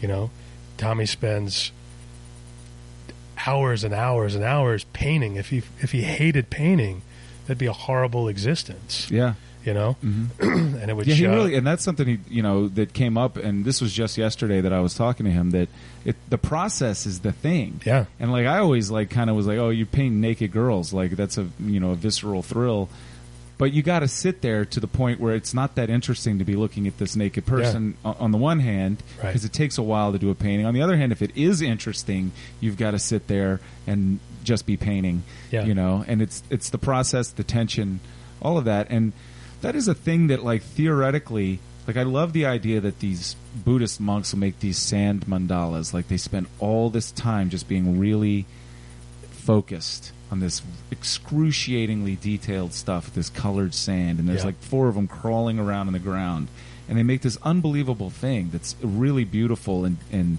intricate. And when it's finished, they destroy it. yeah, You know, because that's not the point yeah, nothing's going to last forever, you know. And that's what I love about the digital thing is, I mean, this stuff is just it's the same zeros and ones getting turned into different shit all the Yeah. time. It's recycling, Yeah. you know. And that's I don't feel that bad about taking music off the internet because I didn't take anything. Yeah. I didn't remove. Uh, that's my computer. Yeah. I just changed the zeros and ones around. I'm just for- holding it for a while. yeah, and you know, I mean, I'm not. I didn't like if you steal something, that means somebody else can't get it anymore. Like Yeah. it's been removed. You put some money into creating something, and now it's gone. and You can't sell it. No, you still have the exact amount that you started with. Yeah, You know, I just put it over here so I can listen to it for a while. yeah, But I mean, if I really like it, I'm going to go see you. I'm going to pay to see you play a show. Yeah. Maybe I'll buy a T-shirt. Queens of Stone Age is the only band that I have really been willing to spend the money on because I want to encourage them. I know I could get that record for free Yeah. easily. I got the vinyl for free, but I want to encourage them to keep doing what they're doing. Yeah. So then it comes down to that, like Yeah. being a patron of the art, like get Yeah. the commercial thing out of it. Because for years and years, it's just people in this intermediary role, like making shitloads of money off of publishing, yeah, whether it's a paper or you know art or um, records. They're making a thing that is nes- necessary yeah. for that, and that got totally got That's in the way. gone. Yeah. that's gone, and now it's to the people that that are directly making that work. But I mean, the process is is is key, man. If you don't, because that's I mean that's another problem with. It's not know- bothering me. This dog. Okay, she's It's- licking your it's knee, hairless. She's cleaning my left leg up real nicely. Yeah. The, uh, I mean, I see the problem with online is like everybody is putting something out for an audience, Mm-hmm. even Facebook, where it's like, you know, when you put a status update like I'm in uh, LAX, Mhm. you're doing that for a reason. You know, you're you're telling everybody that, hey, I'm in LAX. Right. I'm getting on a plane. You know, or when you you, you know you're not going to And you know what, I, what do you like see once you see that? Do you see, oh, that's nice, they're on a, on a vacation? Or do you see it as like, I need a lot of attention? Or like, I really want you to know that my life doesn't suck because I'm not convinced my life doesn't suck. Well, I see what, what happens is I start thinking those things, and it prevents me from posting anything Mhm, mhm. because because yeah, There's some I- jerk off like me out there judging Right. me for like, yeah. If I, I mean if I'm doing something fun or interesting, my I have an instinct to post it, but then I stop and ask myself, w- okay, why? Mhm. Why do I need to tell everybody about this? Is it because I want them to think that I'm interesting? Is it because I want them to want to do what I'm doing? You know, what is the reason? And I Mhm. can't ever find a reason Mhm. to do that. But don't I mean I do enjoy seeing some people's stuff like that. Like Chris Vecchia was posting pictures of the Apostle Islands, which are up in Lake Superior, unknown to most people around Yeah. here, and they're uh, really beautiful and amazing. I, you know, I love, and, and so I'm a hypocrite because I love, you know, looking at some of this stuff, and I like the sense of being engaged. So you know, that's another thought is like, okay, well, people who I am genuinely connected to might want to know what I'm doing. Mhm. You know, maybe they don't have these like weird paranoid, you know, overly critical analytical thoughts about The internal process. editor, as they call it in the Right. artist's way. They're just like, hey, I'm fucking on vacation. Here's a picture. Mm-hmm. You know, so to let my friends and family know what's up.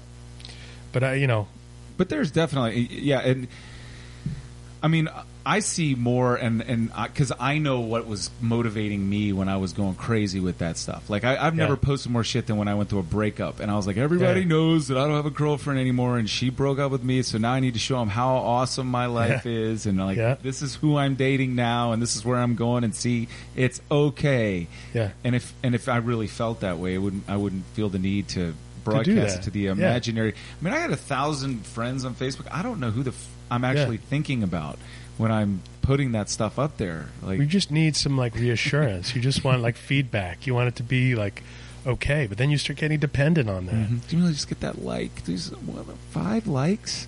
You know, it's my birthday, and I I, I have Yeah. all these friends, and like a twenty people said happy birthday. Yeah, You know, yeah, and that's a weird fucking layer of of obligation. You know, sometimes I'll see someone's name pop up. It's their birthday, and I'll forget, Mhm. and then I'll feel guilty. Like, oh, I should have wished them happy birthday.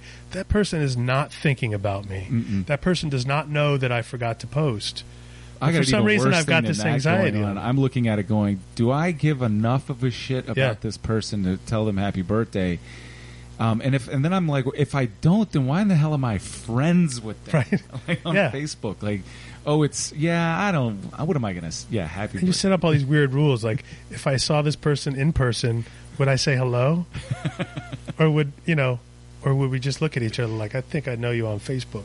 It's just a weird, it's, but it's just another reason. It's another pr- way that people skip right to the product rather than the process. Mhm. You know, Mhm. like Instagram even. Mhm. It's, it's snapping photos to get feedback from other people Mhm. about your cool photo. Mhm. I don't think the people that are snapping on Instagram, or, or a majority of them, are like interested in composition and you know the art of photography. Mhm. You know, they're just they're poking people. It's an even to get a more like like distilled version of what goes on on Facebook, just with pictures. Like Yeah. I'm just gonna. It's. I mean, it really is a ridiculously compulsive thing, and there's a lot of pathology, I think, behind it for us. I mean, and what it strikes me is what the one of the things that a, a lot of Richmonders had when we were in college and and shortly after is insecurity. Yeah, Like we don't actually think that we are, our voice is valid or we're because we could have been doing stuff and stuff had been done here before. Like you know, I mean, you know, the minor threat thing out of DC and Dischord and all that stuff. Those guys had nothing. They didn't even have this easy junk that we Yeah. do now, and they were totally motivated and did all this stuff. But we were insecure and apathetic in this town. There's Yeah. tons of ta- talent, but everybody's just sitting around a bar, like you know, gossiping. now you can see immediately what everybody else is doing. So you know, so now we're insecure, apathetic, and like anxious, like we're mm-hmm. not doing enough. yeah. You know, But then, you know, I guess this is eroding for me. I mean, listening to people talk like this on other podcasts has made me realize how little, how much, how unexceptional it is to decide to start writing or to start Yeah. do, making art, and how it's not about the imagined, the delusional future of it. It's about you know just getting into something. Yeah. And if you don't, then you've spent your whole life just doing something for someone else to Yeah. make someone else rich. It's not even that good kind of service where like you're helping someone. It's just this total transaction. You know, Yeah. they had enough of their of confidence or whatever to go out there and create the thing, but for whatever reason, you're just not doing that. And I mean, that's what's driving me now. Is like, I mean, I'm I'm going to be broke soon, Right. You know, but I don't want to spend the rest of my life like worried about the money. When, and like I've already seen so much of it pass by where I'm like, okay, I'm going to go to work today, and then later on maybe I'll practice guitar, or Yeah. maybe I'll do this thing, and then suddenly it's like a year, it's two years, it's three. It's. I mean, as Yeah. life gets easier, it's harder to like, you know, fill your soul. I mean, it's. You know, I've quit a couple of really good jobs that were like, I could have been comfortable, but it Mhm. was just like, man, this is. It's like banging my head against the wall.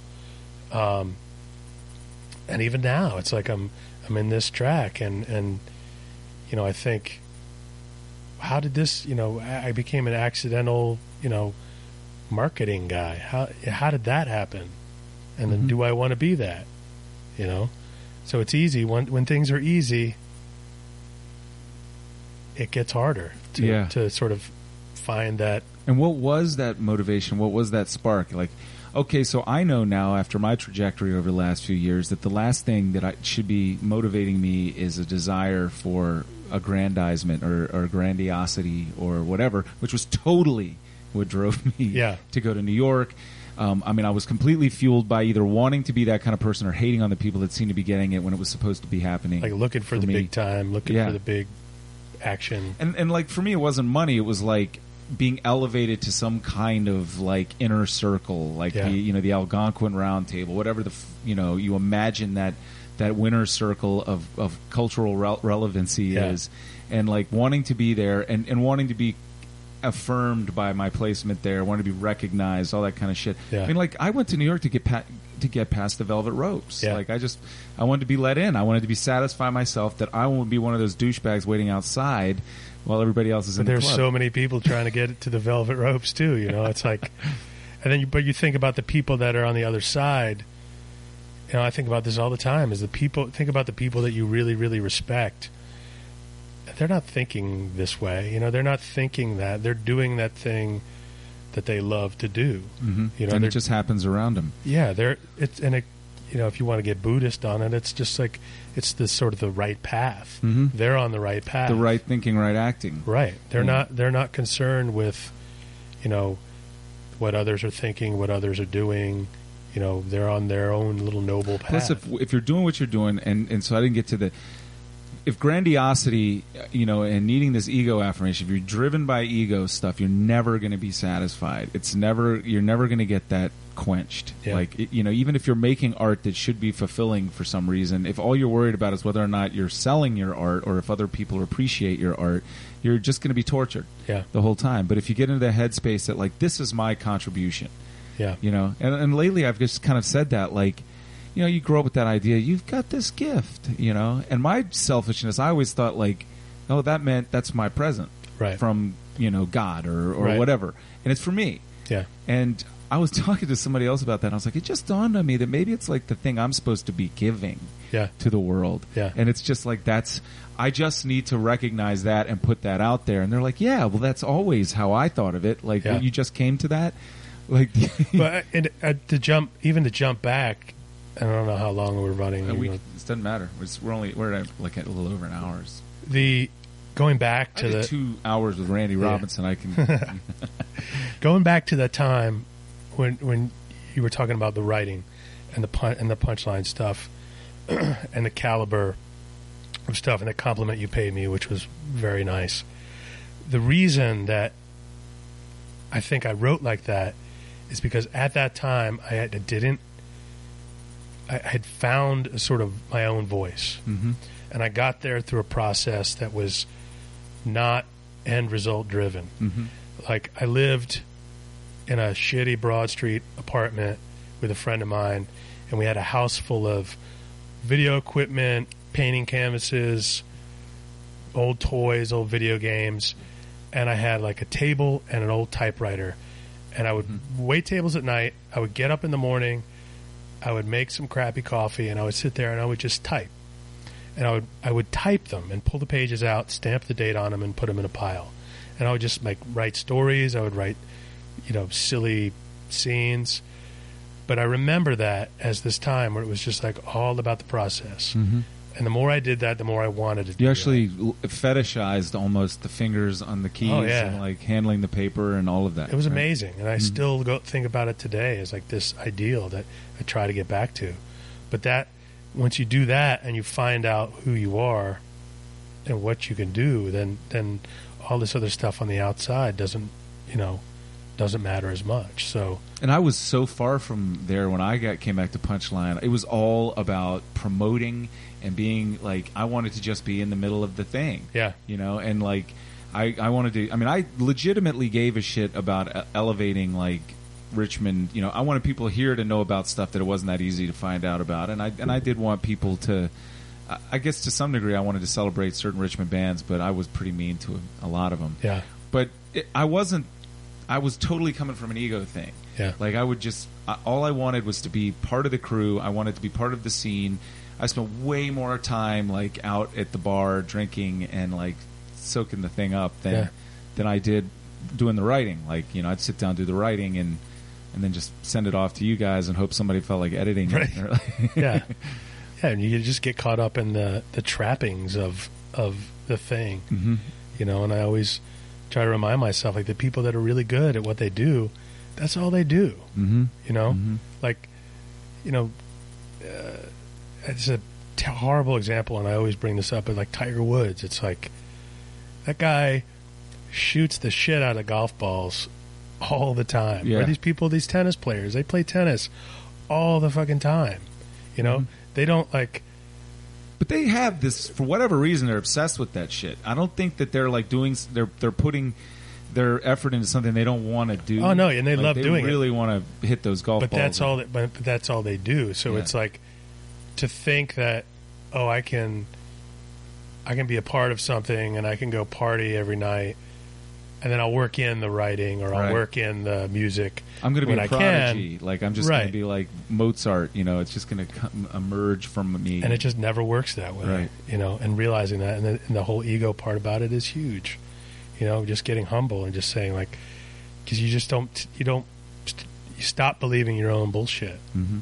you know and once you get to that point where you're like you know you just get humble about stuff Yeah, and humi- humility is, uh, you know, an under- misunderstood kind of thing to aim for. It's like, it's not that I'm less than anybody else. It's not like I, I, I've accepted the fact that I'm just a, a peasant or a prole. It's Yeah. that I have every bit of the same amount of a right to exist, to do my shit, to like put my stuff out there, to live, to, to enjoy life, Yeah. to succeed, as anybody does. Yeah. I it's it's the, exactly the right size. It's Yeah. like not too much, not too little. I'm just another person, you know. And the just is is like misleading. It's not Yeah. just another person. I'm wow, I'm a person. That's Yeah. kind of amazing. It's it's kind of amazing I'm alive and I can do something, you know. And th- and this will never be done by me again. yeah Maybe it's been done, but you know, it hasn't been done by me. yeah You know, Jo- Josh Homme like inspired me with that years ago because he quit playing music after Kyuss for a while and was like Iggy Pop's already done it, you know. And Yeah. then he it dawned on him it hadn't been done by him, and that's a th- there's no Yeah. way to make it exactly the same thing, even if you wanted to, you know. Yeah, he- Iggy Pop's already done it, and all he's thinking when he said that, I guess, is like, where am I going to fit in in like the history books? You know, Mhm. where am I going to fit in and in what everybody else thinks? They're going to say, oh, Iggy Pop already did that, but doing your own thing. I mean, do following your own your own call, I guess. Um, There's not, and there isn't a high. People give lip service to that in little art classes and stuff like that, but it isn't a cultural value. We claim to be about individuality, yeah, but we only in so much as you have to pick a market to belong to, Yeah. so people can sell you stuff. Like, Yeah. And we and we're so rebellious, but you go all over the country and people are rebelling the same way. The rebels in every little town look the same. Yeah. They've got the same freaking beards. They got the same glasses. They're riding the same bikes. So that means that they are every bit as much of a, you know, they're rebelling against something. So that means it's their context. Yeah. So they're in the exact same context everywhere they are. They're still trapped Yeah. in that. They've just picked a different, you yeah. know. It's not even rebelling; it's just like fashion now. It's just like they're just following trends. You know, it's it's. I mean, the consumer the consumer culture of everything is.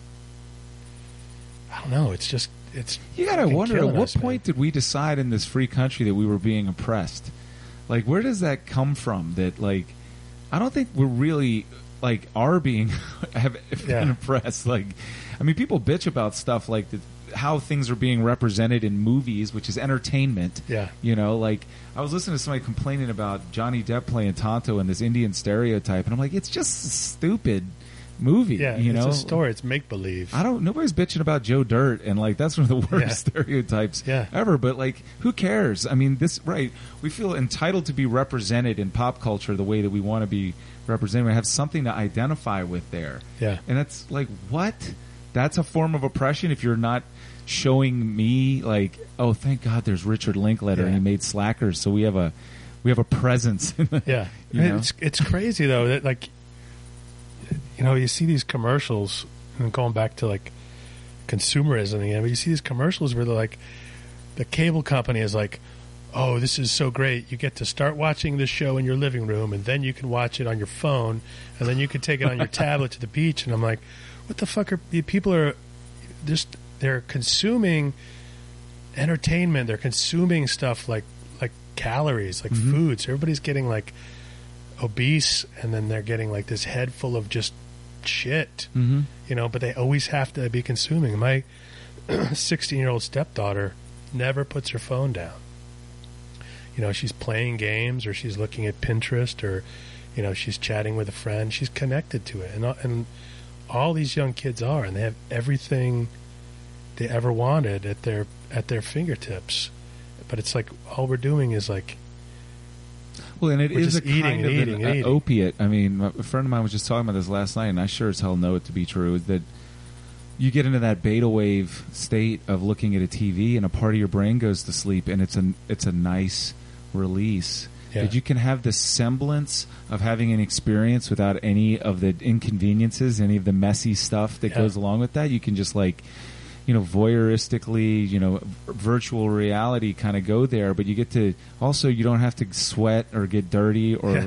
possibly face being killed or injured or anything like that, Yeah. and and it just kind of very surreptitiously and subtly is you know becomes a an adequate replacement Yeah. for these things. Yeah, and then I find myself actually out in nature, like camping, and I'm like, this is way different than when Yeah. I'm watching this on television. Like there's stuff getting to me I can't even pinpoint yeah what it is I'm picking up. You know, but yet we were and I think it's cuz we're afraid. I mean that that 9/11 thing, I mean, that scared the shit out of us. Yeah. Like that really we were cocky and oblivious. But I think we're still time. oblivious. I think we're even more oblivious. It's like we don't even want to know about it. It's like you know, We don't want to know, but we have this vague fear behind not wanting to know. Whereas then th- that wasn't there. The Yeah. vague fear that something like that could happen, that wasn't in our consciousness. We didn't want to know, and we were, you know, like Yeah. didn't give a fuck or whatever, and we wanted to go along. But and it was all just kind of like, yeah, because I'm American, because I'm fat and happy, and Yeah. who cares? And that's not my problem. That's those crazy countries over there. And then this shit happens. We try to go back to that attitude, but underneath it, we know no, there's some fucked up stuff going on out Yeah. there. What is really separating me from being one of those people that's hauled out into a crowd of people and like ripped apart, Yeah. stoned, or shot? you know, the only thing standing between you and that is there's too much stuff on TV to watch. That's right. Nobody's going to get out of their chairs, man. Nobody's going to like. Thank God leave? cell phones are cheap because I think a lot of those kids that used to be out there fucking up because they were bored, they're just like, eh, like. But maybe they should fuck up and be bored. You know, it's like they should be out there. I just thank God the internet know, wasn't the around when I was. in- delinquents that are not stealing bikes as much, or like, I'm still getting my bike stolen. but I mean, they should be out there. Like, I don't know. I mean, this is a whole new generation that's just going to be like stuck to this like matrix. There is know, a. I mean, umbilical cord. it is kind of. I mean, we've been optimistic about it, but I can, and I feel generally optimistic about it. I don't ever look at this like, oh, something, some point of no return thing is happening to our culture, and we're gonna be, we're gonna find ourselves living in that pink, crazy Pink Floyd, you know, scary gray bureaucracy. I see it as every so often we have to get be aware that it's drifting a little too far. yeah, but I think it's. I think I, I'm. I am sort of pessimistic about the whole thing. I think. Yeah. Have you seen WALL-E?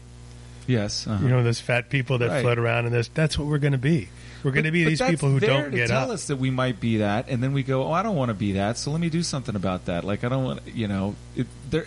We're not all going to end up in those easy chairs sucking down big gulps because we find that undesirable. And the people who don't care, they're just going to let themselves. They they do, but yeah, Greta was talking about this. Like she kind of feels like it. You know, we missed an opportunity, and I'm like, it's it's still happening. We're we're still talking about it. We're still going. I don't want when somebody creates that dystopian image for us to look at. We go, well, I don't want that. So we work away from it. We work towards what we But the thing is always going to be there because if you look back, I was thinking about this the other day. It's all it, it's all connected to greed. Mhm. You know, it's all connected to people taking advantage. Like you were saying, how can we? Why why do we think we live in this oppressed country?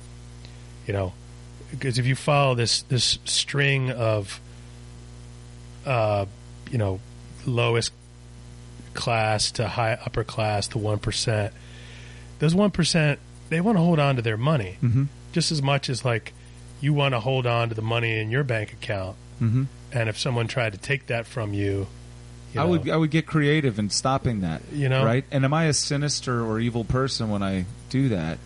and it's it, No, I'm just selfish. Like Yeah. I'm just worried about myself, right? I mean, there's no, there are no. The thing is, there are no adults in charge.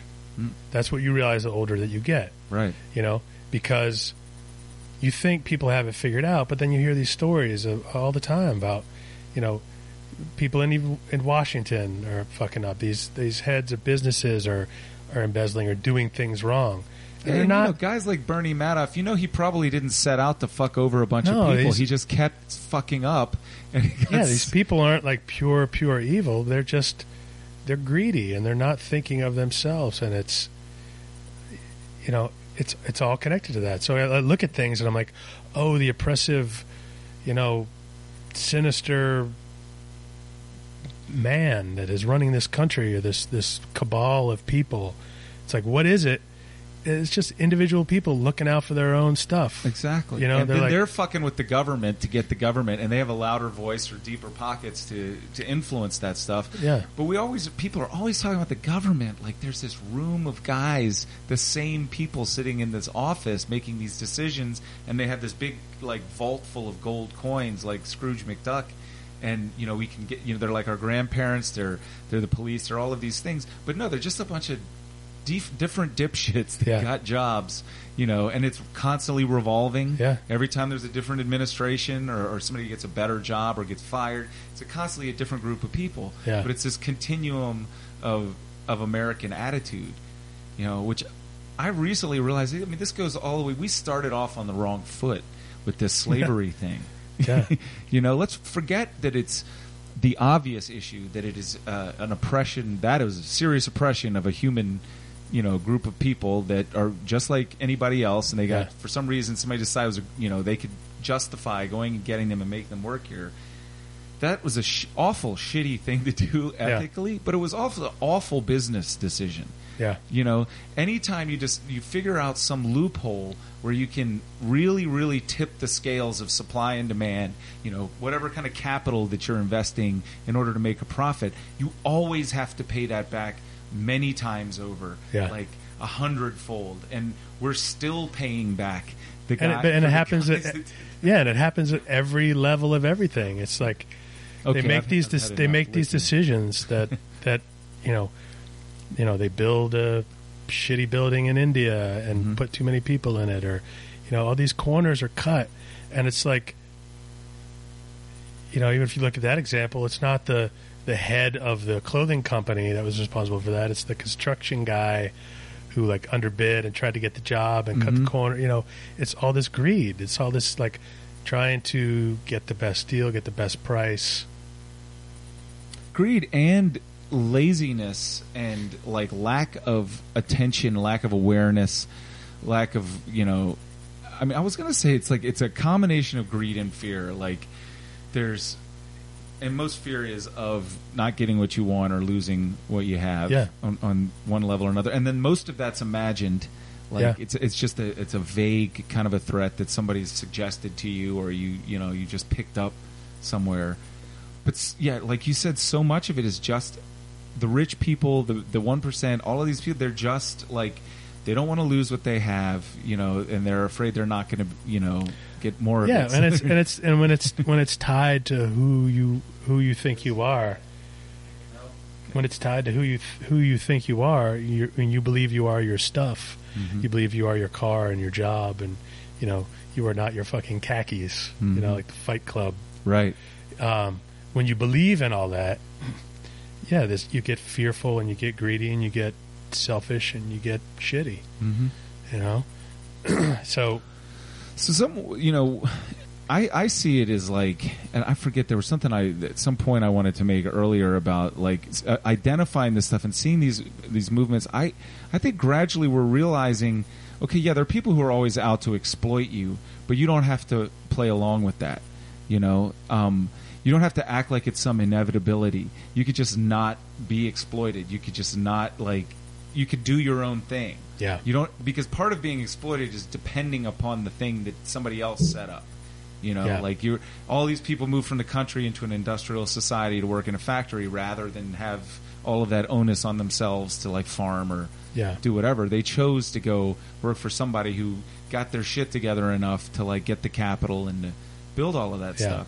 And that stuff is out there. I mean, you and I could go around. We could put together something uh, again, like Punchline, some other business, Yeah. and we could go around beg people for money, and somebody might invest in it. They might go, "Okay, that guy's got a track record. This guy's talented, whatever."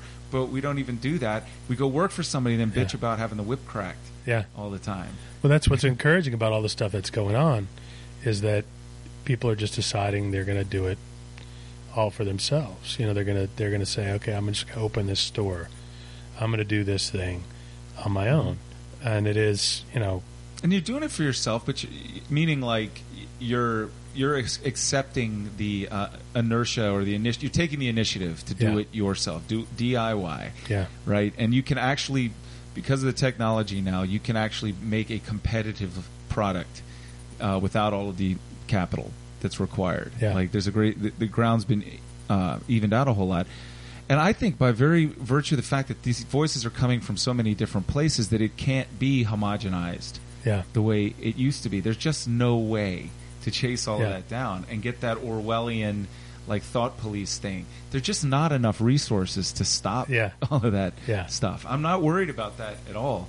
I'm more worried that like really people will miss the opportunity that's there for them and just choose to become the fat lump of yeah. They just that's become so distracted, and I think, I think maybe that is the the that's the catalyst for all this is the distractions are going to be so huge that we're not going to pay attention to, you know, not just what's going on in the world, but like the guy next door to us, you know, or the you know, or the person in the street, or or what's going really going on in our our town or our city. It's you know, and as long and like whatever you do, I mean, I think the key is just to have it as corny as it is, like have it be the thing that you're passionate about. Because if you just do things for the end result, like if you sit around and the think, paycheck, okay, the vacation, the what retirement. what business can I start that's going to make me a million dollars? You know, Right. that's that's like horrible thinking, and and Mhm. it's hard to do the other thing. Like, what do I really want to do? What Mhm. what would I do if I had the choice to do anything, or what? Mhm. You know, that's a hard choice too. Devo said it a long time ago. Freedom of choice is what you got. Freedom from choice is Yeah. what you want. Yeah. Given all of these options, it's we're faced with so many choices. We'd rather hire somebody to tell us what pillows to put on our couch. We'd rather Yeah. hire somebody to tell us what to wear. You know, and there are people who are rich enough to actually have an individual that comes to their house, or there are people like who are just you know buying a three dollar magazine Yeah. to find that stuff out. You know, to watch this channel. Like I don't have the guts to just step out of the house in my own style. I'm going to follow Yeah. fashion to the point where fashion becomes a self-imposed fascism. Yeah, You're just like, and too much choice is crippling, man. Too much, you know. I got a Netflix queue that's way too long. That like, I don't know what I don't lifetime any- I imagine I'm going to watch on- all this stuff. you know, you know. But I see like a documentary. Oh, I'll put that aside. I'll Mm-hmm. watch that documentary on. what do you end up watching most of the time? Like when you just want to, when you want to turn off the brain and like veg out. We watch a lot of uh, World's Dumbest, Like- the wildest police chases and Oh, yeah. shit like that. That's really funny. I mean, funny video. You know, just stupid stuff Mhm. or um, a lot of crime shows, like true crime. But but even that's become like this weird voyeuristic thing where they do all these reenactments Right. and they dramatize it and they like Might as well be watching. they uh, fetishize it and they and Order. glamorize it and it's like wait these the people have been killed. See, Um, like I don't mean to sound like clueless and and like an asshole when I say that we're not living in this oppressive society to the degree that people imagine. I mean, obviously, people have literally been oppressed. Now that's not going on right now. Like you know, obviously our president is black, so that that major issue has been. It might be harder for that to happen for somebody, but we're not outright. We have anybody outright Yeah. saying you can't do that, whether you're a woman or whatever color your skin is. Nobody. There is no police saying you can't do that. Yeah. You do have people. You don't like, and this. I listen to pay inequality. They're talking about this yesterday, and yeah, that's bullshit. It's not cool, but it's not op- illegal or oppressive Yeah. or whatever. Really, like, you know, you chose to go work there. Like, and I, I remember running into this at Restaurant Depot. Like, all of these people would accept the job. They'd say, "How about eight bucks an hour?" Yeah, yeah. And they go, "Okay." Yeah. And then they get in there and they're like, "Fuck this place! Fuck Yeah. eight dollars an hour." Yeah. I'm like, well, you you could have just not agreed to that or bargained or something. Yeah. You know. But the good, I mean, I think the good thing about it too is like the, the reaction and the response is quicker. Like you know, for better or for worse. But it's like when somebody does something wrong, or even with the gay marriage thing, which is like happening so much faster than I ever thought it would happen. You know, it's like this chain reaction, and I think you know that's encouraging that there there is this sort of wave of let's all do the right thing because everybody's watching, everybody's listening. Mhm. You know, politicians get called out on their shit a lot quicker. Most know. of, this seems to me, and again, I really would like to, you know, I like to turn these things on their ears and like and really go. I mean, I, obviously, I don't want gay people to be told they can't marry somebody, but what is really at stake here? That you don't get recognized under the law, um, and so therefore, like, say you, uh, you're my gay lover, I can't be at your bedside because I'm not family, I'm not recognized. Uh, the money that we earn together, if you die, uh, if it's all in your name, Right. I don't get it. Those those are you know really valid kind of issues there, um, but it's it's very like it's very inflated to the point that people are saying no, you're not allowed to be gay, you know, Yeah. you're not allowed like to have that relationship. Uh, you're not you know uh, that and that isn't really going on. I mean, there's sure there are people out there who feel that that way. Yeah, but it feels that. I mean, it feels that way. You know.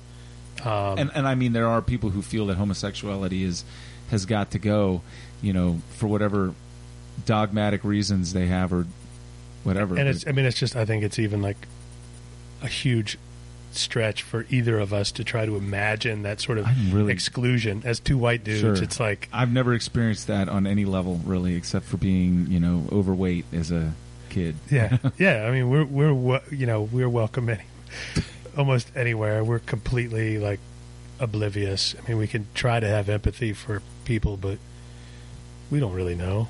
You know. Yeah, and that I mean, I feel like like that was maybe even stupid for me to get uh, into that the gay marriage thing because that that is there is a definitely like not that long ago people are I mean there's still people getting beaten to death for that and Yeah. that is that's oppressive like that's you know that is a dangerous element of our society that needs and perhaps if it's being like the legitimizing something like not allowing gay people to get married then legitimizes the hate behind it. It legitimizes the brutality, Yeah. you know, all of that.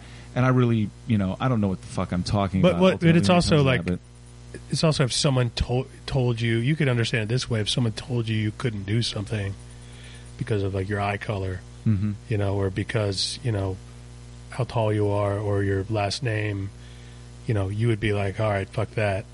I'm going to do everything I can right. to do that thing because everybody else can, but I can't. me. You know, so there's a lot of that too. Yeah, I was just thinking about this, like the Paula, you know, and, and I wanted to come back to this because I was thinking about Paula Deen, you know, with the the N word controversy, and and people saying, oh, they're being too hard on her, or you know, the the various polls of it. We're still talking about what's her loss here is Yeah. that she lost this arbitrary brand image that she had. That she was getting a lot of money because people related to her and people thought she helped them sell stuff and then she comes out and, and says or is you know reputed to have said or done these things and, she, and her image is now tarnished as she can't like now people don't see her as a valuable thing to stamp on their crap to sell it Yeah. and so you lose that and that that you win some you lose some there really isn't any fight on either side of this like Yeah. it was you, you it was a meteoric rise and a meteoric Yeah. fall and it can just turn around overnight like that and behind that is really you got to be walking it like you talk it all the time Yeah. because that that fortune will shift on you if you're being false in any way much more rapidly. You can't control the image. You can't control Yeah, I mean, message. if you're going to be you know? standing in the spotlight, you can't have any like, you know, your mistakes are going to be magnified, and I think that's that's what sparks like so much debate. Is like she had like this this thing revealed about her, and basically she was just like her bones were picked clean, Mhm. And everybody's like, "Whoa, that that." I think there should be a lesson quick. to everybody that Yeah. like it behooves you really to clean up your act, no matter who you are, because somebody could do that to you, and they're not going to throw you in jail necessarily, or like there's not going to be some Kafka or Camus thing. I don't remember who it was with the bureaucracy, but. Yeah. You know, you're going to lose, or you're going to be shunned, or and just the most like commercial kind of way. Like you just But it's interesting too that you know the. I mean, you think about the, the way that everybody's got a camera in their pocket. You know, imagine if there were cameras when when when you were, you know, in your teens and in your twenties. If there were cameras at every party, at every night out that you were with, that people would post on the internet. So it's like the ability to make mistakes has gone away. It's like Yeah, and it's not Big be- Brother. It's not a government. It's the marketplace of your peers. maybe we're all going to be Big Brother. We are because we're saying I, I'm not going to do business with you. I'm not going to call you my friend or join you. Not be able to be to take advantage of the benefit of being part of this circle of people if you behave that way. Yeah. You know, it's a real. It's a. It's an actual like. Self- even if you behave that way. policing. If you get caught behaving right, that way. right. But you probably are going to get caught Yeah. at this point. Like it's um, nearly impossible. If anybody, and this is the information gathering thing, anybody winds up on the wrong side of that, it's very. There's now a, a database Yeah. that we can pick through and see, and that is scary. So clean up your act. Yeah. Don't don't do anything. Now, granted, there are what is it, draconian kinds of. Uh, spin doctors out there that could like take just about any the most benign shit and turn it into whatever they want to. Yeah. But most of this really is it's reducing your um, opportunity. It's not actually imprisoning you or saying you know now you go over here to this camp. It's just like you can't. If you're going to go around doing that, you might at some Yeah. point lose access to the things that you're taking for granted right now. Yeah. It's not. It's just business. We'll take away your toys. Yeah, but was thinking about Richmond like that. Like, okay, we we didn't ever have to be oppressed like that, but we grew up in a town or spent a lot of time in a town where the shame of what has gone on here is, you know, it's there. It's a low hum like that. That fear thing was talking about before. It just kind of sucks. Yeah. That that you know that that's underlying what was built here Yeah. that this was built on that, Yeah. and that there's goddamn Civil War general statues down there, and even if it's like oh you put it all in its context and whatever, the fact remains that it's very hard to just sort of take pride in the brand of Yeah. this city when underlying it is this this shitty thing. Like down Yeah. there in Shockoe Bottom was a market where Yeah. people were sold as slaves, and many of them died coming from the boat to there, and they just threw them in a pit down there. Yeah. like they're just down there, and like that's somewhere in the back of your mind. And I wonder if that isn't on some level why this town has always kind of just stuck where it is. Yeah. Like, I don't want to go do business there. You know what? Yeah.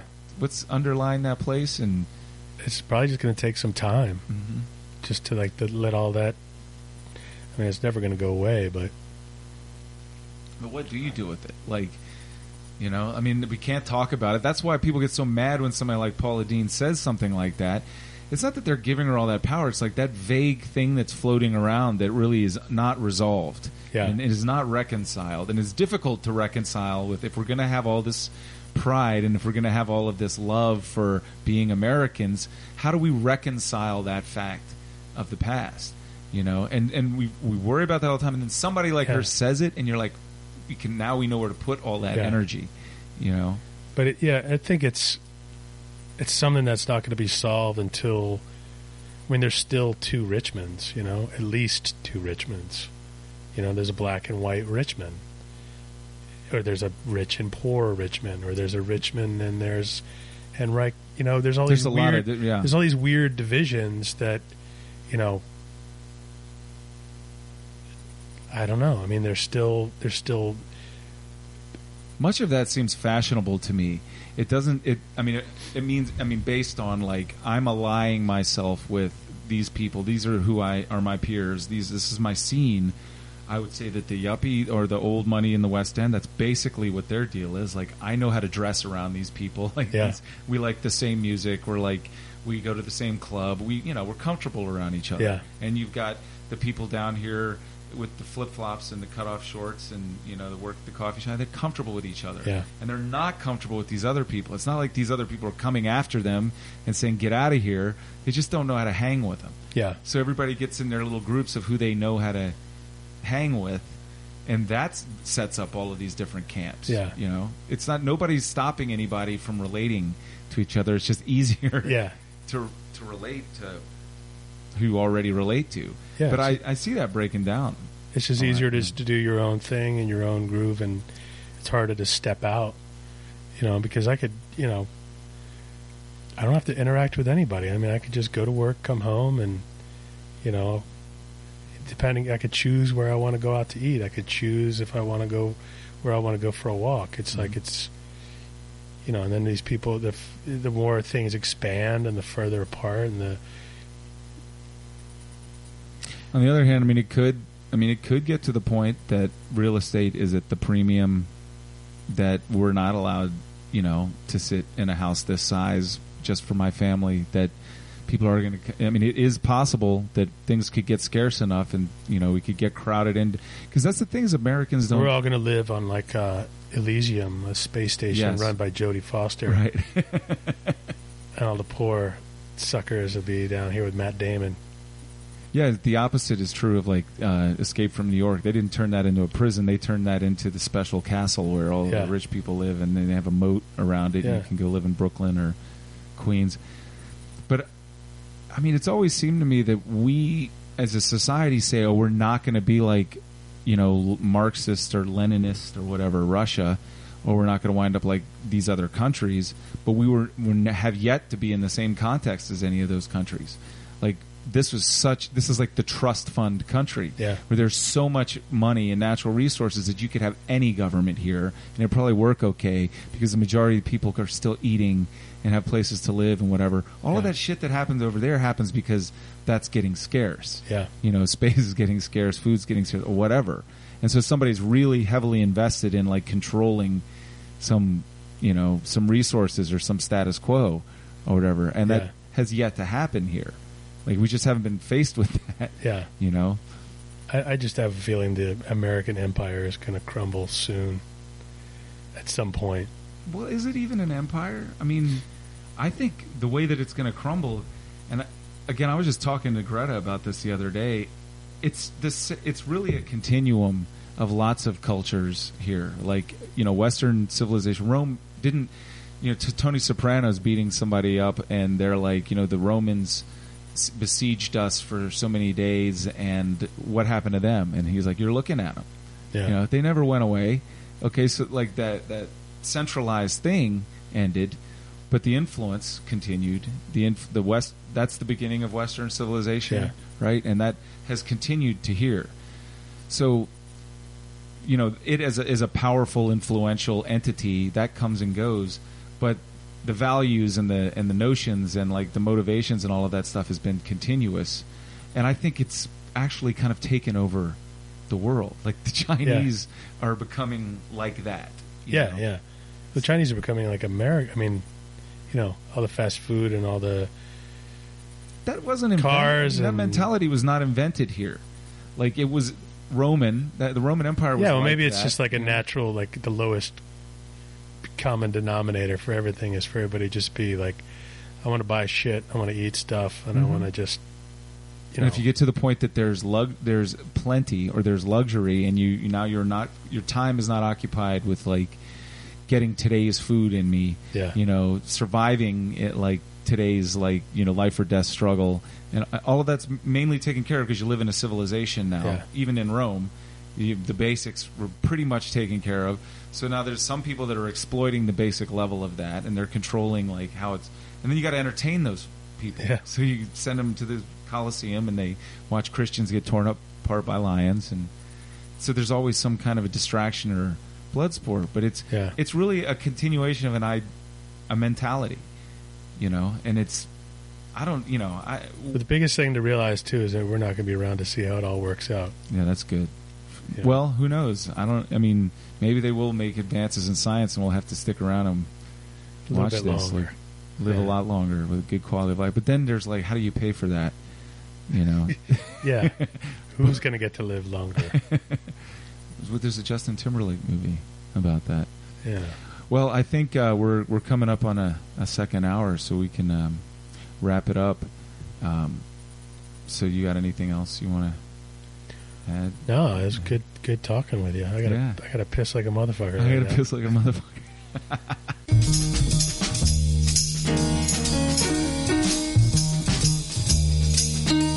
that was Pete Humes, and I'll have you know that after I turned off the microphone, we talked for another two hours. I love the guy. He's awesome. Great, great guy. Um, so coming up, we got Ryan Muldoon next week. Ryan Muldoon has uh, his, has a website called Revolt of the Apes. It's dedicated to um, psych rock. Um, kind of, I, think he was saying it started around his interest in the uh, Austin Psych Fest, but he writes a lot about stuff. Other psych rock, old, new. Um, old and new. What else is there besides old and new? It's uh, that's his thing. That's his wheelhouse, and he will be DJing at this thing that there's a WRIR benefit next week. Um, Richmond Independent Radio. Uh, it's taking place at a bunch of uh, different venues in town, including Banditos and Strange Matter. Ryan will be DJing. And The other DJs, the bands playing all of this to raise money for Richmond Independent Radio. Commonwealth of Notions, I think it's called. There's information online about it. I'm down with uh, I'm down with WRIR, and uh, yeah, Ryan will be playing you some of his records and lots of other good stuff going on. So um, yeah, dig it, and uh, stop by, leave a comment. Uh, I'm gonna have an e- email mailing list soon. Um, what else? Donate button. Donate. Donate. Donate. That's what we want to say. Donate to me some money. Uh, so I can keep on rolling. Like Mario Speedwagon said, keep on rolling. Um, do you believe that a person can quit their job and just do what they love has a workout and uh, have them contribute to their fellows uh, based on that. Well then, put your fucking money where your mouth is, motherfucker. Yeah. Alright. But I'm glad you're listening. If you've listened this far, you're a fucking trooper. Cause that was a long ass interview. I love you. Until next time, namaste, motherfuckers.